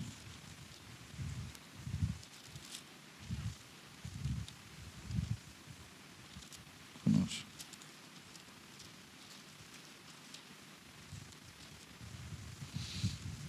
ఆ, జఫన్యా ఒకటో అధ్యాయము రెండో వచ్చిన ఏమీ విడవకుండా భూమి మీద ఉన్న సమస్తమును నేను ఊడ్చివేసేదను. ఇదే యెహోవా వాక్కు. మనుషులనేమి పశువుల్ని మనుషులనేమి పశువులనేమి పశువులనేమి నేను ఊడ్చివేసేదను. ఏమీ ఉండకుండా ఏం చేస్తాడంట? ఊడ్చేస్తాడు. దేన్ని? ఈ మాట ఎందుకు వాడాడు తెలుసా? మీరు చీపిరి బట్టి ఊడ్చేది దేన్ని? చీపిరి బట్టి దేన్ని ఊడుస్తారండి? చెత్తనేనా? అప్పుడు ఊడుస్తున్నాడంటే ఎవరై ఉంటారు వాళ్ళందరూ? ఈ భూమి మీద ఉన్న సమస్తము చెత్త వల్లే ఊడ్చేస్తాడంట. ఆ, ఆకాశ మనుషులనేమి పశువులనేమి నేను ఊడ్చివేసేదను. నేను ఊడ్చివేసేదను. ఆకాశ పక్షులనేమి ఆకాశ పక్షులనేమి సముద్ర మత్స్యములనేమి దుర్జనులనేమి దుర్జలనేమి వారు చేసిన వారు చేసిన అపవాదములనేమి నేను ఊడ్చివేసేదను. నేను ఊడ్చివేసేదను. భూమి మీద ఎవరినూ లేకుండా భూమి మీద ఎవరునూ లేకుండా మనుష్య జాతిని నిర్మూలన మనుష్య. జాతిని నిర్మూలము చేసేదను. ఇదే యెహోవా వాక్కు. ఇదే యహోవా వాక్కు. యహోవా వాక్కు తప్పిపోయిద్దా? భూమి ఆకాశాలు గతించిపోవచ్చు కానీ నా మాట ఏమాత్రము గతించదు. అన్నీ ఊడ్చేస్తాడు. నువ్వు విలువగా చూసుకుంటున్న ప్రతిదాన్ని ఊడ్చేస్తాడు. నువ్వు క్రీస్తుని విలువగా చూడకపోతే నిన్ను కూడా ఊడ్చేస్తాడు. అర్థమవుతుందా? విలువైంది ఏదైనా ఉందంటే క్రీస్తు మాత్రమే. దేవుని వాక్యం మాత్రమే విలువైంది. కాబట్టి అన్నీ పోయాయి అన్నీ ఊడ్చేసేయే. కేవలం నిలబడేది ఆయన వాక్యం మాత్రమే. దేవుని స్తోత్రం. మల్లెలూయ కాబట్టి ఆయన ఆయన ఆయన రాకల్లో ఎవరిని తీసుకుని వెళ్తున్నాడంటే ఆయన వాక్యాన్ని తీసుకొని వెళ్తున్నాడు. విలువైన దాన్నే తీసుకొని వెళ్తున్నాడు ఆయన. పనికిరాని ఆయన తీసుకొని వెళ్ళడు. ఏది విలువైంది ఎవరిలో అయితే వాక్యం ఉంటుందో అదే విలువైంది. వాక్యం ఎవరిలో నిలబడుతుందో వాక్యం ఎవరిలో సంతోషం ఇస్తుందో అదే విలువైంది. దేవుని స్తోత్రం. అలెలుయ్య కాబట్టి చివరి దినాల్లో అనేక రకమైన బోధలు ఈ వర్తమానంలో కూడా రకరకాల బోధలు రకరకాల సిద్ధాంతాలు రకరకాల కార్యాలు వస్తూ ఉన్నాయి. అయితే మనము వాక్యముతో మనం చూసినప్పుడు నిజ ప్రత్యక్షత దేవుడు మనకిస్తాడు. నిజమైన వధువుకి నిజ ప్రత్యక్షత ఇస్తాడు. ఆమెను ఎంత మాత్రం తప్పిపోనివాడు ఆయన. గుణ లక్షణాలు ప్రత్యక్షత ఒకటిగా మారిందే నిజమైన వధువు. అందరూ వధువు కాదండి. ప్రత్యక్షత మాత్రమే ఉంటే కుదరదు. గుణ లక్షణాలు ప్రత్యక్షత రెండూ కలిసి ఉండాలి. గుణ లక్షణాలు లేకుండా ప్రత్యక్షత కలిగి ఉంటే వాళ్ళలో ఖచ్చితంగా బుద్ధిహీనత ఉంటుంది. వాళ్ళలో ఏముంటుందంటే బుద్ధిహీనత. అంటే గుణ ప్రత్యక్షత కాదు అది అది జ్ఞానం అది. ఆ జ్ఞానం ఏం చేసిద్దంటే రకరకాల కార్యాలు మాట్లాడుతుంది. కానీ వారి లోపల నిజమైన క్రీస్తు జీవితం ఉండదు గుణ లక్షణాలు ఉండదు. కాబట్టి వాళ్ళు నిజమైన వధువు కానే కాదు.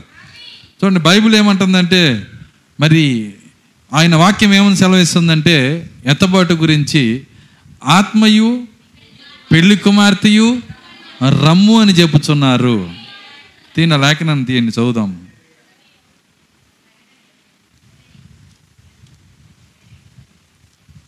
ప్రకటన గ్రంథము ఇరవై రెండు పదిహేడు. చదవండి.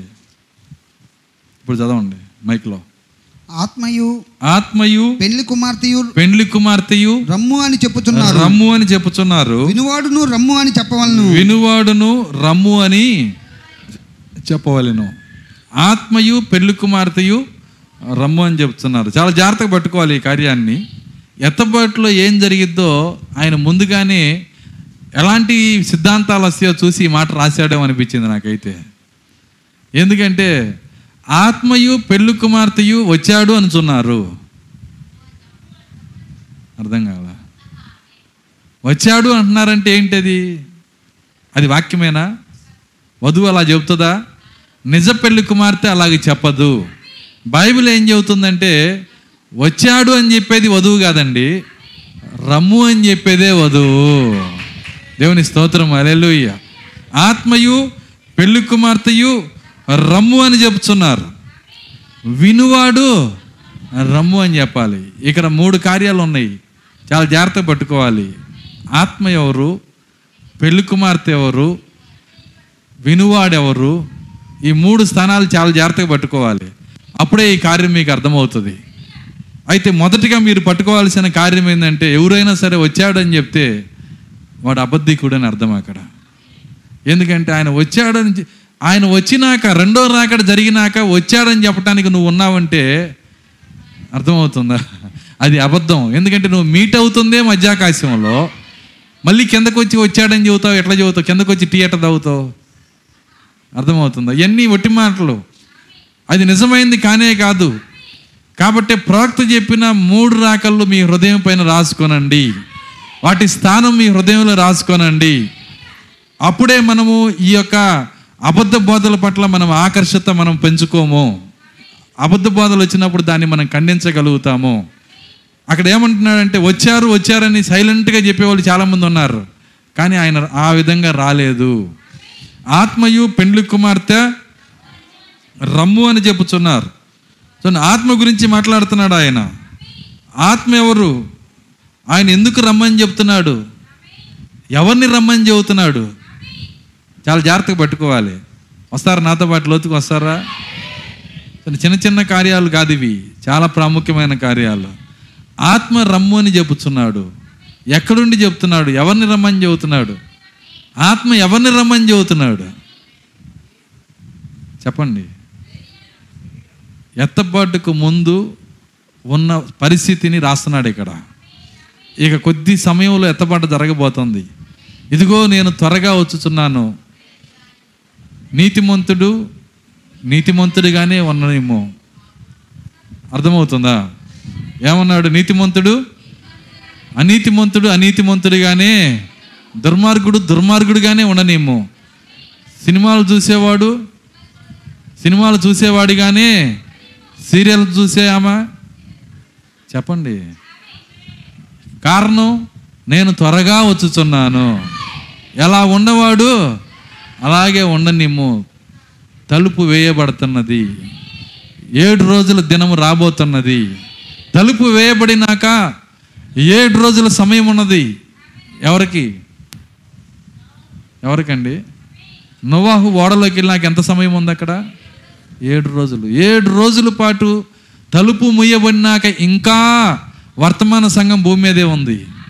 దేవుని స్తోత్రం. అలేలు ఏడు రోజులు ఉంది ఇంకా. లోపల వాడు బయటికి రాలేడు. బయట వాడు లోపలికి వెళ్ళలేడు. లోపల వాడు లోపలే ఉండనిమ్ము. బయటవాడు బయటే ఉండనిమ్ము. వర్తమానం బయటవాడు బయటే ఉండనిమ్ము. లోకములతో ఆటలాడుకునేవాడు ఆ బయటే ఉండనేమో లోపల సంతోషించేవాడు లోపలే ఉండనేమో ఆత్మలో ఆనందించేవాడు ఆత్మలో లోపలే ఉండనేమో అది ఆయన చెప్తుంది. ఆ సమయములో ఆయన అంటున్నాడు ఆత్మయు పెళ్ళి కుమార్తెయు రమ్ము అని చెప్పుచున్నారు. ఆత్మ పెళ్ళి కుమార్తె రమ్ము అని చెప్తున్నారు వినువాడు వినువాడు ఎవరు పెళ్ళి కుమార్తె ఎవరు? ఒక ప్రశ్న నేను మీకేస్తున్నాను వినువాడు పెళ్ళి కుమార్తె వేరా? వింటున్నారా? ఇక్కడ ఎందుకు డివైడ్ చేశాడు ఆయన? వినువాడు ఎవరు పెళ్ళి కుమార్తె ఎవరు? చూడండి ఇక్కడ దేని గురించి ఆయన మాట్లాడుతున్నారు? ఇది చెప్పేటప్పుడు ప్రవక్త లేడమ్మా. ఇది ఇది అరిసేటప్పుడు ఇది ఆయన కేకేసేటప్పటికి ప్రవక్త వెళ్ళిపోయాడు అప్పటికే వినువాడు ఒకడు ఉన్నాడు. చూడండి వినువాడు రమ్ము అని చెప్పాలి. పెళ్ళి కుమార్తె రమ్ము అని చెప్పాలి.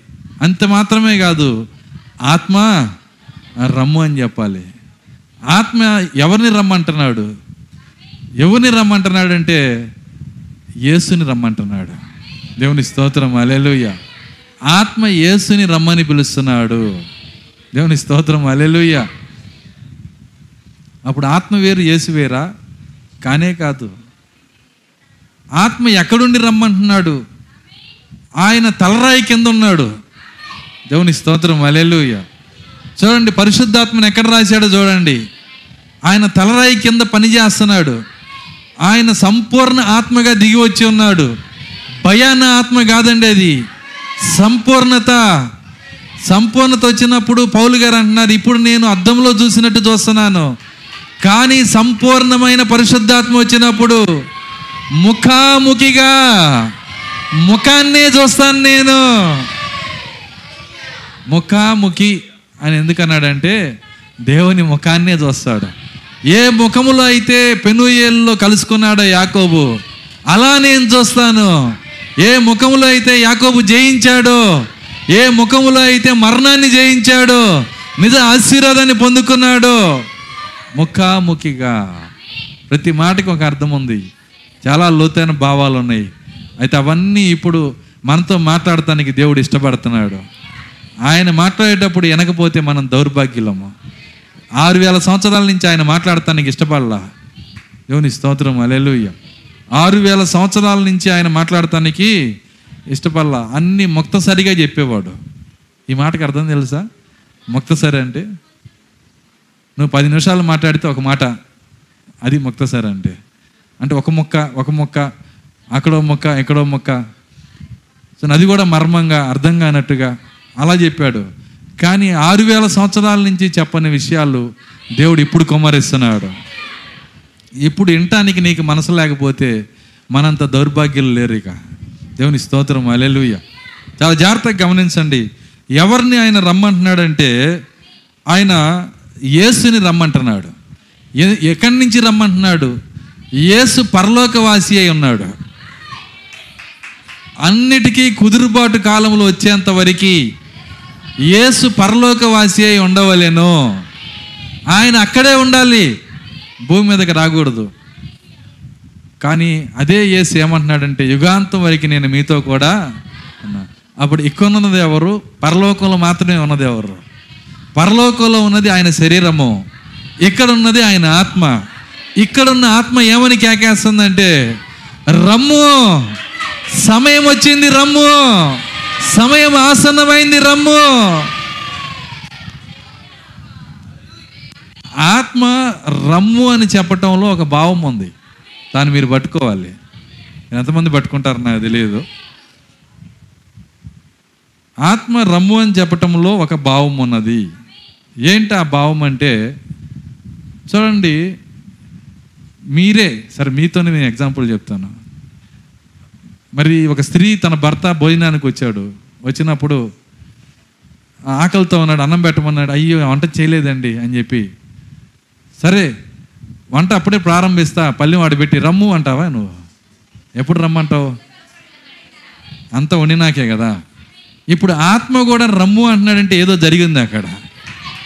దేవుని స్తోత్రం అలేలు ఆయన చెయ్యవలసిన పని చేసేసాడు ఆయన. దేవుని స్తోత్రం అలెలుయ్య ఏ పని ఆయన చేయవలసి ఉన్నదో తలరాయి కిందకు వచ్చి ఏ పనిని ఆయన చేయవలసి ఉన్నదో ఆ పనిని పూర్తి చేశాను. ఇక రావచ్చు. దేవుని స్తోత్రం అలెలుయ్య ఆత్మ రమ్ము అని చెబుతున్నాడు. ఆయన చేయాల్సిన పని పూర్తయింది. ఏం చేయాలి ఆయన? ఏం చేయాలి ఆయన? ఈ భూమి మీద ఆయన ఏం చేయాలి? యేసుని పిలవటానికి ఏం చేయాలి? ఆయన భార్యని సిద్ధపరచాలి. ఆయన చేయవలసిన పని ఏంటంటే ఎస్తేర్ని సిద్ధం చేయాలి. అప్పుడు రాజును రమ్మని చెప్పాలి. దేవుని స్తోత్రం అలెలుయ్య ఆయన హేగే పనిని చేస్తున్నాడు. ఆయన ఎలియాజర్ పనిని చేస్తున్నాడు. ఆయన రిప్కాని సిద్ధపరుస్తున్నాడు. ఆ సిద్ధపరచడం పూర్తయిన తర్వాత అప్పుడు ఇస్సాకుని పిలుస్తున్నాడు. ఓ ఇస్సాకును రావచ్చు. ఓ ఆదామును రావచ్చు. దేవుని స్తోత్రం అలెలుయ ఆత్మ చేయవలసిన పని పూర్తి చేస్తున్నాడు. ఆయన ముద్దర్లు విప్పి శరీర మార్పు విశ్వాసాన్ని ఇస్తున్నాడు. ఆయన లోక కార్యం నుంచి తన బిడ్డలను పైకెత్తుతున్నాడు. ఆయన ప్రత్యక్షతలో సంపూర్ణ బయలుపాటిస్తున్నాడు ఏడింతల వెలుగు వాళ్ళ హృదయాల్లో కొమ్మరిస్తున్నాడు. క్రీస్తు సారూప్యంలోకి తీసుకొని వస్తున్నాడు. ఇవన్నీ ఆత్మ పూర్తి చేసినాక అప్పుడు అన్నాడు రమ్ము. దేవుని స్తోత్రం అరేలుయ్య ఆత్మ ఎవరిని రమ్మంటున్నాడు? యేసుని. ఆత్మ పేరు క్రీస్తు. క్రీస్తు యేసుని రమ్మంటున్నాడు. దేవుని స్తోత్రం అలేలుయ్య యేసు ఏంటి? ఆయన శరీరము. గాబ్రేల్ దూత భూమి మీదకి వచ్చినప్పుడు అదే చెప్పాడు ఆయన. ఏమన్నాడంటే ఈ పొట్టబోయే శరీరానికి పుట్టబోయే బిడ్డకి యేసు అని పెట్టు. ఆ బిడ్డకి పెట్టాల్సిన పేరేందండి? యేసు. అయితే ఈయన ఈ ఈ ఈ కుమారుడు ఏసే కానీ ఈయన ఈయన అధోనయ్య అయిన క్రీస్తు. ఈయన ప్రభు ఈయన ప్రభు అయిన క్రీస్తు. పాత నిబంధనలో ప్రభు అనే మాటలో అదోనై అని వాడారు. వింటున్నారా? ఇక్కడ గాబ్రియేలు మాట్లాడేటప్పుడు కూడా ఏమన్నాడంటే ఈ యేసు నీకు పుట్టబోయే యేసు వింటున్నారా? ఈయన ఎవరో కాదు అధోనై అయిన ప్రభు అంటున్నాడు ఆయన. అధోనై క్రీస్తు ఈయన. దేవుని దేవుని స్తోత్రం అలేలుయ్య ఈ యేసు యహోవా. అది ఆయన చెప్పింది. కాబట్టి క్రీస్తు అనగా పరిశుద్ధాత్మ. ఎవరిని పిలుస్తున్నాడంటే యేసుని రమ్మంటున్నాడు. శరీరాన్ని రమ్మంటున్నాడు. రమ్ము. ఆత్మ రమ్ము అని చెప్తున్నాడు. దాని తర్వాత ఎవరు రమ్మంటున్నారు? ఇప్పుడు ఆమె సంగతి చూద్దాం. అర్థమవుతుందా? రమ్మని చెబుతుంది ఎవరంటే నెక్స్ట్ పెండ్లి కుమార్తె. ఈ పెండ్లి కుమార్తె ఆ రెండు వేల సంవత్సరాల నుంచి ఆమె పరదైసులో ఉంది. రెండు వేల సంవత్సరాల నుంచి ఎక్కడ ఉందంటే పరదైస్ ఏంటి ఆ పరదైసు ఇది ఇక్కడ ఉన్న పిరమిడే పరదైస్ అన్నాడు ప్రవక్త. ఈ పిరమిడే పరదేశ్. ఈ పిరమిడ్లో ఎఫ్ఎస్సిలో ఉన్న మరణించిన వాళ్ళందరినీ ఎఫ్ఎస్సిలో పెట్టాడు. స్మరణలో మరణించిన వాళ్ళందరినీ స్మరణలో పెట్టాడు. దాని తర్వాత పెర్గమ తుయితైర సార్దిస్ ఫిలదెలిపియా లవోదికియాలో మరణించిన వాళ్ళని కూడా ఏం చేశాడు ఆయన? లవోదికియాలో పెట్టేశాడు. టైం టైం పీరియడ్ పీరియడ్ కూడా అక్కడ పెట్టారు. ఆ పీరియడ్లో చనిపోయిన వాళ్ళందరినీ అక్కడ పెట్టేశారు. ఇప్పుడు ఆ పిరమిడ్లో వాళ్ళని సర్దాడు. పరదేశంలో వాళ్ళు ఉన్నారు. ఎవరు వధువో దేవుడే డివైడ్ చేశాడు. వింటున్నారా? ఆ డివైడ్ చేసిన తర్వాత ముద్రలు విప్పి ఆ భాగాన్ని ముద్రలు విప్పేటప్పుడు ఆ ఆ వధువు భాగాన్ని పెండ్లి కుమార్తె భాగాన్ని అంతా భూమి మీద తీసుకొచ్చాడు. ముద్రలు విప్పేటప్పుడు. వింటున్నారా? ఏడు ముద్రలు విప్పేటప్పుడు ఘోష వచ్చిందంట. ప్రాక్త అంటున్నాడు ఎడమని వర్తమానాన్ని చదవండి. అందులో ఏమంటున్నా ఘోష. ప్రజలు ఘోష చేస్తున్నారు. ఎవరు ఆ ఘోష చేసే ప్రజలు అంటే పెళ్ళి కుమార్తె. దేవుని స్తోత్రం. అలెలుయ ఈ పెళ్ళి కుమార్తె ఎందుకు అక్కడికి వచ్చింది? వాళ్ళకు సంబంధించిన కార్యం అక్కడ జరుగుతుంది. వాళ్ళ పేర్లు వాళ్ళు ఎత్తుక్కుంటున్నారు. వాళ్ళ మధ్యలో యోహాన్ దూరాడు. ఆయన దూరి ఆయన ఏం చేస్తున్నాడంటే నా పేరు అక్కడ ఉందా? అంటున్నాడు. చూసుకోమన్నాడు దేవుడు. ఆ లిస్టులో పేరు చూస్తున్నప్పుడు పేరంటే ఏంటో కాదు తను తానే చూసుకుంటున్నాడు అక్కడ. ఆ ధరిన యోహాన్ని చూసి అప్పుడు అంటున్నాడు అదిగో యోహాన్ అంటున్నాడు అంట దేవుని స్తోత్రం అరేలుయ్య ఘోష. ఘోషలో యోహాను స్వరం కూడా ఒక ఘోష అయింది. దేవుని స్తోత్రం అలేలుయ్య రెండు వేల సంవత్సరాల పెళ్ళి కుమార్తె భూమి మీద అడుగుపెట్టింది. అడుగుపెట్టి విమోచన పూర్తి చేసుకొని ఏడు ముద్రలో తన పేరు చూసుకొని ఆత్మతో కలిసి నడుస్తూ ఆమె ఏమంటుందంటే ఆత్మ రమ్ము అని చెప్పంగానే ఈమె కూడా ఏమంటుందంటే రమ్ము! సమయం ఆసన్నమైంది రమ్ము! దేవుని స్తోత్రం అలెలుయ్యా నేను చెప్పేది అర్థమవుతుందా? పరదేశ భాషగా ఉందా? జా చాలా జాగ్రత్త పట్టుకోవాలి ఈ కార్యాన్ని. ఎందుకు దీన్ని చెబుతున్నానంటే మన దినముల్లోనే ఇది జరగబోతోంది. ఆ కేక బయటికి రాబోతుంది. దేవుని స్తోత్రం అలెలుయ్య చూడండి పెళ్ళి కుమార్తె ఎవరు? ఏడు సంఘకాలాల్లో ఏడు సంఘకాలాల నుంచి వచ్చిన వధువు. ఆమె రమ్ము అని చెబుతుంది. ఇప్పుడు నువ్వు లేవు అక్కడ. లెక్కలు ముందుగానే చేస్తున్నారు మీరు. ఇప్పుడు ఎక్కడ తర్వాత ఉన్న మాట ఏంటి? ఎవరు రమ్మంటున్నారు? వినువాడు. వినువాడును రమ్ము అని చెప్పవలేను. ఎప్పుడు రమ్మ అని చెబుతాడు? సరే జాగ్రత్త పట్టుకోండి ఇక్కడ కార్యాన్ని. ఆత్మ రమ్ము అని చెప్పేది నువ్వు వినగలగాలి. పెళ్ళి కుమార్తె రమ్ము అని చెప్పేది నువ్వు వినగలగాలి.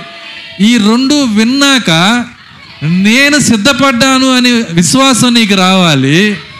అప్పుడు నువ్వు చెప్పగలుగుతావు ఆ స్వరంతో? రమ్ము. మూడు రమ్ములు పూర్తయితే ఆయన వచ్చేస్తాడు. దేవుని స్తోత్రం అలెలుయ్య అయితే ఇక్కడ రెండే పూర్తయినాయి. ఎన్ని రమ్ములు పూర్తయినాయి అండి? ఆ పరిశుద్ధాత్మ ఆత్మ రమ్ము అని చెప్తున్నాడు. తర్వాత పెళ్ళి కుమార్తె రమ్ము అని చెప్తుంది. జాగ్రత్తగా గమనించాలి ఇక్కడ. ఇక్కడ వినువాడు అని మాట ఎందుకన్నాడు? వినువాడు. భూమి మీద మిగిలిన పెళ్ళి కుమార్తె రమ్ము అని చెప్పాలి అని చెప్పలేదు ఆయన. వింటున్నారా? ఒక మాట వాడాడు అక్కడ. ఏమన్నాడంటే వినువాడు. చర్చిలో కుర్చీలో నిద్రపోయేవాడు అనలేదు. ఇది కవిత్వం లాగా ఉంది. చర్చిలో కుర్చీలో అర్థమవుతుందా? వినువాడు అంటున్నాడు. పౌరుషం తెచ్చుకోవాలి ఈ మాట కన్నా. నేను వినాలి ప్రభువా. నీ స్వరం వినాలి. అక్కడ రాయబడిన వినువాడు నేనే. హల్లెలూయా. వినువాడు రమ్ము అని చెప్పవలెను. దేవుని స్తోత్రం హల్లెలూయా. ఏం వినాలి? వాడు వినగలిగితేనే కదా రమ్ము అని చెప్పేది. ఒక రకంగా ప్రత్యుత్తరం ఇస్తున్నాడు వాడు. ఎవరా వినువాడంటే భూమి మీద బ్రతికున్న వధువు భాగమై ఉన్నది. భూమి మీద బ్రతికి ఉన్న పెళ్ళి కుమార్తె భాగమై ఉన్నది. వీళ్ళు ఏం చేస్తున్నారంటే వీళ్ళ పని ఏంటి వీళ్ళ పేరే వినటం. వీళ్ళ పేరు చెప్పు చెప్పటం కాదు. కొంతమంది చెప్పటమే పని. మాట్లాడటం మాట్లాడటం మాట్లాడటం. మాట్లాడేవాళ్ళు కాదు వినువాళ్ళు.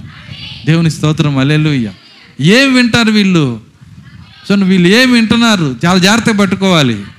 ఇక ఇక్కడ వినువాడు అని నేను చెప్పినప్పుడు వాళ్ళు వింటున్న కార్యం ఏంటంటే దీనికే ఆయన కీర్తనలో ఆ మాట చెప్పింది. కీర్తన నలభై ఐదు ఆరు వచనాలు.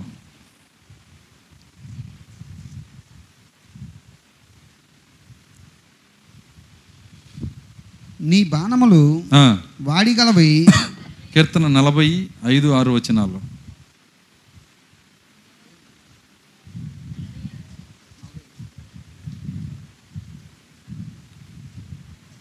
యహోవా యహోవా నా దేవా నా దేవా నీవు మా ఎడల జరిగించిన నీవు మా ఎడల జరిగించిన ఆశ్చర్యక్రియలను ఆశ్చర్య క్రియలను మా ఎడల నీకున్న తలంపులను మా ఎడల నీకున్న తలంపులను బహు విస్తారములు బహు విస్తారములు వాటిని వివరించి వాటిని వివరించి చెప్పేది అనుకుంటున్నా చెప్పేది అనుకుంటున్నా అవి లెక్కకు మించి ఉన్నవి. అవి లెక్కకు మించి ఉన్నవి. ఒక నిమిషం ఆగుదాం. ప్రభువా మా ఎడల నీకున్న తలంపులు బహు విస్తారములు. నా ఎడల నీకున్న తలంపులు బహు విస్తారములు. వాటిని అవి లెక్కకు మించి ఉన్నాయి వాటిని వివరించి చెప్పాలనుకుంటున్నా అది నా వల్ల కావట్లేదు. అయితే చదవండి. నీకు సాటి అయిన వాడు ఒకడును లేడు. నీకు సాటి అయిన వాడు ఒకడును లేడు. బలులనైనను నైవేద్యములనైనను బలులనైనను నైవేద్యములైనను నువ్వు కోరట్లేదు. నీవు కోరట్లేదు. నీవు నాకు చెవులు నిర్మించి ఉన్నావు. నీవు నన్ను వినేవాడిగా చేసి ఉన్నావు. దేవుని స్తోత్రం అలెలుయ ఈ విస్తారమైన కార్యములు నేను వినాలంటే లెక్కకు మించిన కార్యాలు నేను వినాలంటే నీవు నాకు చెవి నిర్మించావు ప్రభువా. అలెలుయ ఇప్పుడు చెప్పండి వినేవాడు ఎవరో తెలుసా?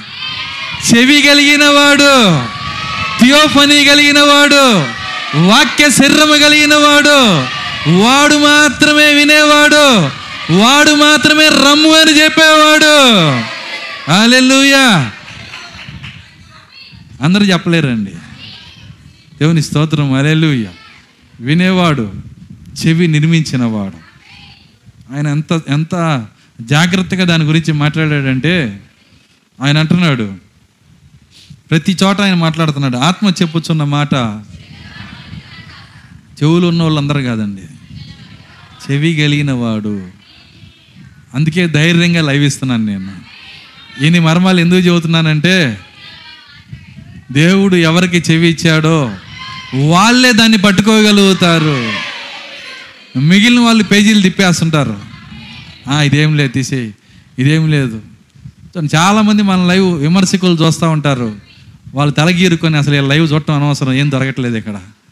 ఏందో ఆయన పరభాష చెబుతున్నాడు. చూడండి చాలామంది దీన్ని దీన్ని విని అనేక మంది క్రైస్తవులు కూడా పక్కన నెట్టేసిన సం సందర్భాలు చాలా ఉన్నాయి. కానీ ఇది ఎవరికంటే వినేవాడికి. ఆయన చెవి పైన నాకు విశ్వాసం ఉన్నది ఎవరికైతే ఆయన చెవి ఇచ్చాడో వాళ్ళు దాన్ని వినగలుగుతారు.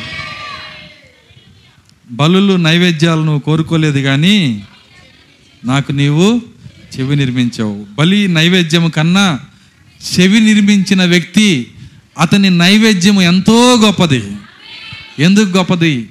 బలి అర్పణ కన్నా నైవేద్యాల కన్నా దహన బల్లి కన్నా చెవి కలిగిన వాడు వాక్యములో సంతోషించి దేవానికి స్తోత్రం అని చెబితే అర్పణలన్నిట్లో ముందుంటుంది ఆ అర్పణ. దేవుని స్తోత్రం అలెలుయా అది నిజమైన అర్పణ అంటే వాళ్ళ కోసమే ఆయన వెయిట్ చేస్తున్నాడు.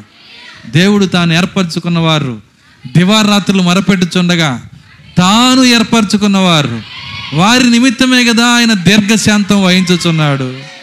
ఆయన ఏర్పాటు చేసుకున్న వాళ్ళు ఆయన్ని ఆరాధించాలని ఆయన్ని స్థుతించాలని ఆయన స్వరం వినాలని వారు సిద్ధపడాలని చెవి కలిగిన వారు వినాలని వినువాడు. దేవుని స్తోత్రం అలెలుయ్య వినేవాడికి ఏమో ఎన్నున్నాయో తెలుసా ఇప్పుడు? తెలుసా మీకు వినేవాడికి ఎన్ని ఉన్నాయో ఒకవైపు నాకు పాత నిబంధన మేఘం మాట్లాడుతుంది. ఇంకోవైపు కొత్త నిబంధన మేఘం మాట్లాడుతుంది. వాళ్ళ మాటలు నేను వింటున్నాను. మధ్యలో ఆత్మ మాట్లాడుతుంది. దేవుని స్తోత్రం అలేలుయ ఒకవైపు పాత నిబంధన మేఘము రెండో వైపు కొత్త నిబంధన మేఘము. పాత కొత్త నిబంధన మేఘంలో ఎవరున్నారు? పెళ్ళి కుమార్తె. ముద్రల్లో దిగి వచ్చిన పెళ్ళి కుమార్తె. ఆమె ఇక్కడే ఉంది. వాళ్ళ శరీరాలు పొందుకోవడానికి వాళ్ళు వెయిట్ చేస్తున్నారు.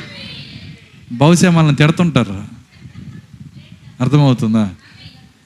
మరి దుర్మార్గుడా ఇన్ని వారాలు మూడు సంవత్సరాల నుంచి వర్తమానం చెబుతుంటే ముఖ కూడా లోపల ఎప్పుడు పరిపూర్ణుడు అవుతావో నీ మీద ఆయన రాయి నీ పేరు ఎక్కడ రాయటం ఏందో? మేము ఎప్పుడు మేము మా దేహాల్లోకి వస్తామో? అర్థం కాల. ఎవరి మీద ఉందా బాధ్యత?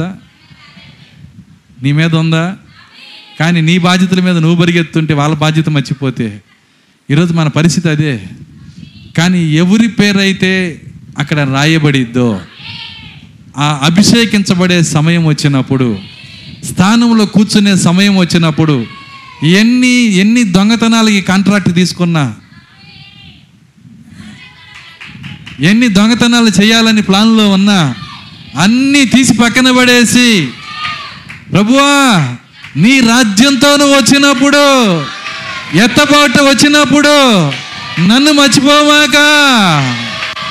ఆ అభిషేకించబడిన స్థానం వచ్చినప్పుడు ఆ సమయం వచ్చినప్పుడు నిర్ణయించబడిన వధువు నిర్ణయించబడిన వ్యక్తి ఎంత మాత్రం తప్పిపోడు. దేవుని స్తోత్రం అలెలుయ ఆ విశ్వాసం వాళ్ళకు ఉన్నది కాబట్టి ఇంకా ఓర్పుతో లోపలికి లోపలికి ఊపిరి ఒగర్చుకుంటా వస్తావు దేవుడు నిన్ను వంచుతాడరా. ఎవరంటుందన్నమాట ఆ అది ఆ యొక్క మేఘంలో ఉన్న పరిశుద్ధులు. పేతురు అయితే ఒళ్ళు మండుతుంది పేతురికి. ఆయన చాలా కోపం కదా. ఎవరి మీద? ఇంకా అందులో పేరుండి. ఎత్త ఏడు ముద్రలో పేరుండి. ఇంకా లోకంతో ఆటలాడుకునే వారి మీద. ఇంకా బైబిల్ తీయని వాళ్ళ మీద. ఇంకా వర్తమాన పుస్తకాలు చదవని వాళ్ళ మీద. పేతుడికి క- కర్ర పట్టుకునే శక్తి ఉంటే అర్థమవుతుంది. అవసరమైతే కొట్టి మరీ తీసుకొచ్చేవాడు. కానీ ఏం చేయలేడు. ఆయన ఎదురు చూస్తున్నాడు. ప్రభు మేము రమ్ము అని చెప్పి ఒక సమయం రాబోతుంది. ఖచ్చితంగా వధువు ఆ స్థితిలోకి వస్తుంది. చాలామంది అనుకుంటారు నాకు దరిదాపుల్లో కనపట్లేదు ఆ స్థితిలో వచ్చేది. నీ గురించి ఎవరు అడిగారు? నేను వధువు గురించి చెప్తున్నాను వధువు సిద్ధపడుతుంది. ఆత్మ రమ్ము అని చెప్పుచున్నాడు. పెండ్లి కుమార్తె రమ్ము అని చెప్పుచున్నది. వినువాడు రమ్ము అని చెప్పాలి. ఎక్కడి నుంచి వింటున్నాడు? పాత నిబంధన మేఘం నుంచి వింటున్నాడు. కొత్త నిబంధన మేఘం నుంచి వింటున్నాడు. తనకి నిర్మించిన చెవితో వింటున్నాడు. ఆత్మ యొక్క స్వరాన్ని వింటున్నాడు. ఇన్ని కార్యాలు వింటూ ఇక వినేవాడు చెప్తే అయిపోయినట్టే. వింటున్నారా? విని విని విని ఒకరోజు చెప్తాడు. ఏమంటా ప్రభువా రమ్ము. ఇక నువ్వు రావచ్చు. నేను రావటానికి సిద్ధపడుతున్నాను నేను. దేవుని స్తోత్రం అలేలుయ్యా ఎంతమంది ఇష్టపడుతున్నారు ఆ మాట చెప్పటానికి? దేవుడి మిమ్మల్ని దీవించును గాక. ప్రార్థించుకుందాం. అందరు లేచి నిలబడదాం.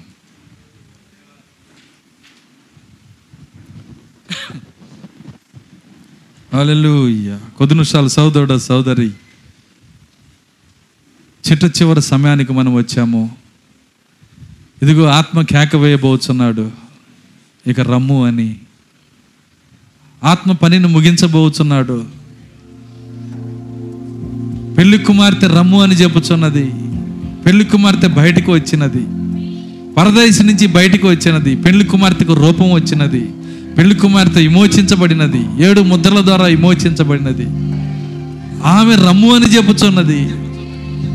ఈరోజు నీ దగ్గర విషయం ఆగి ఉన్నది.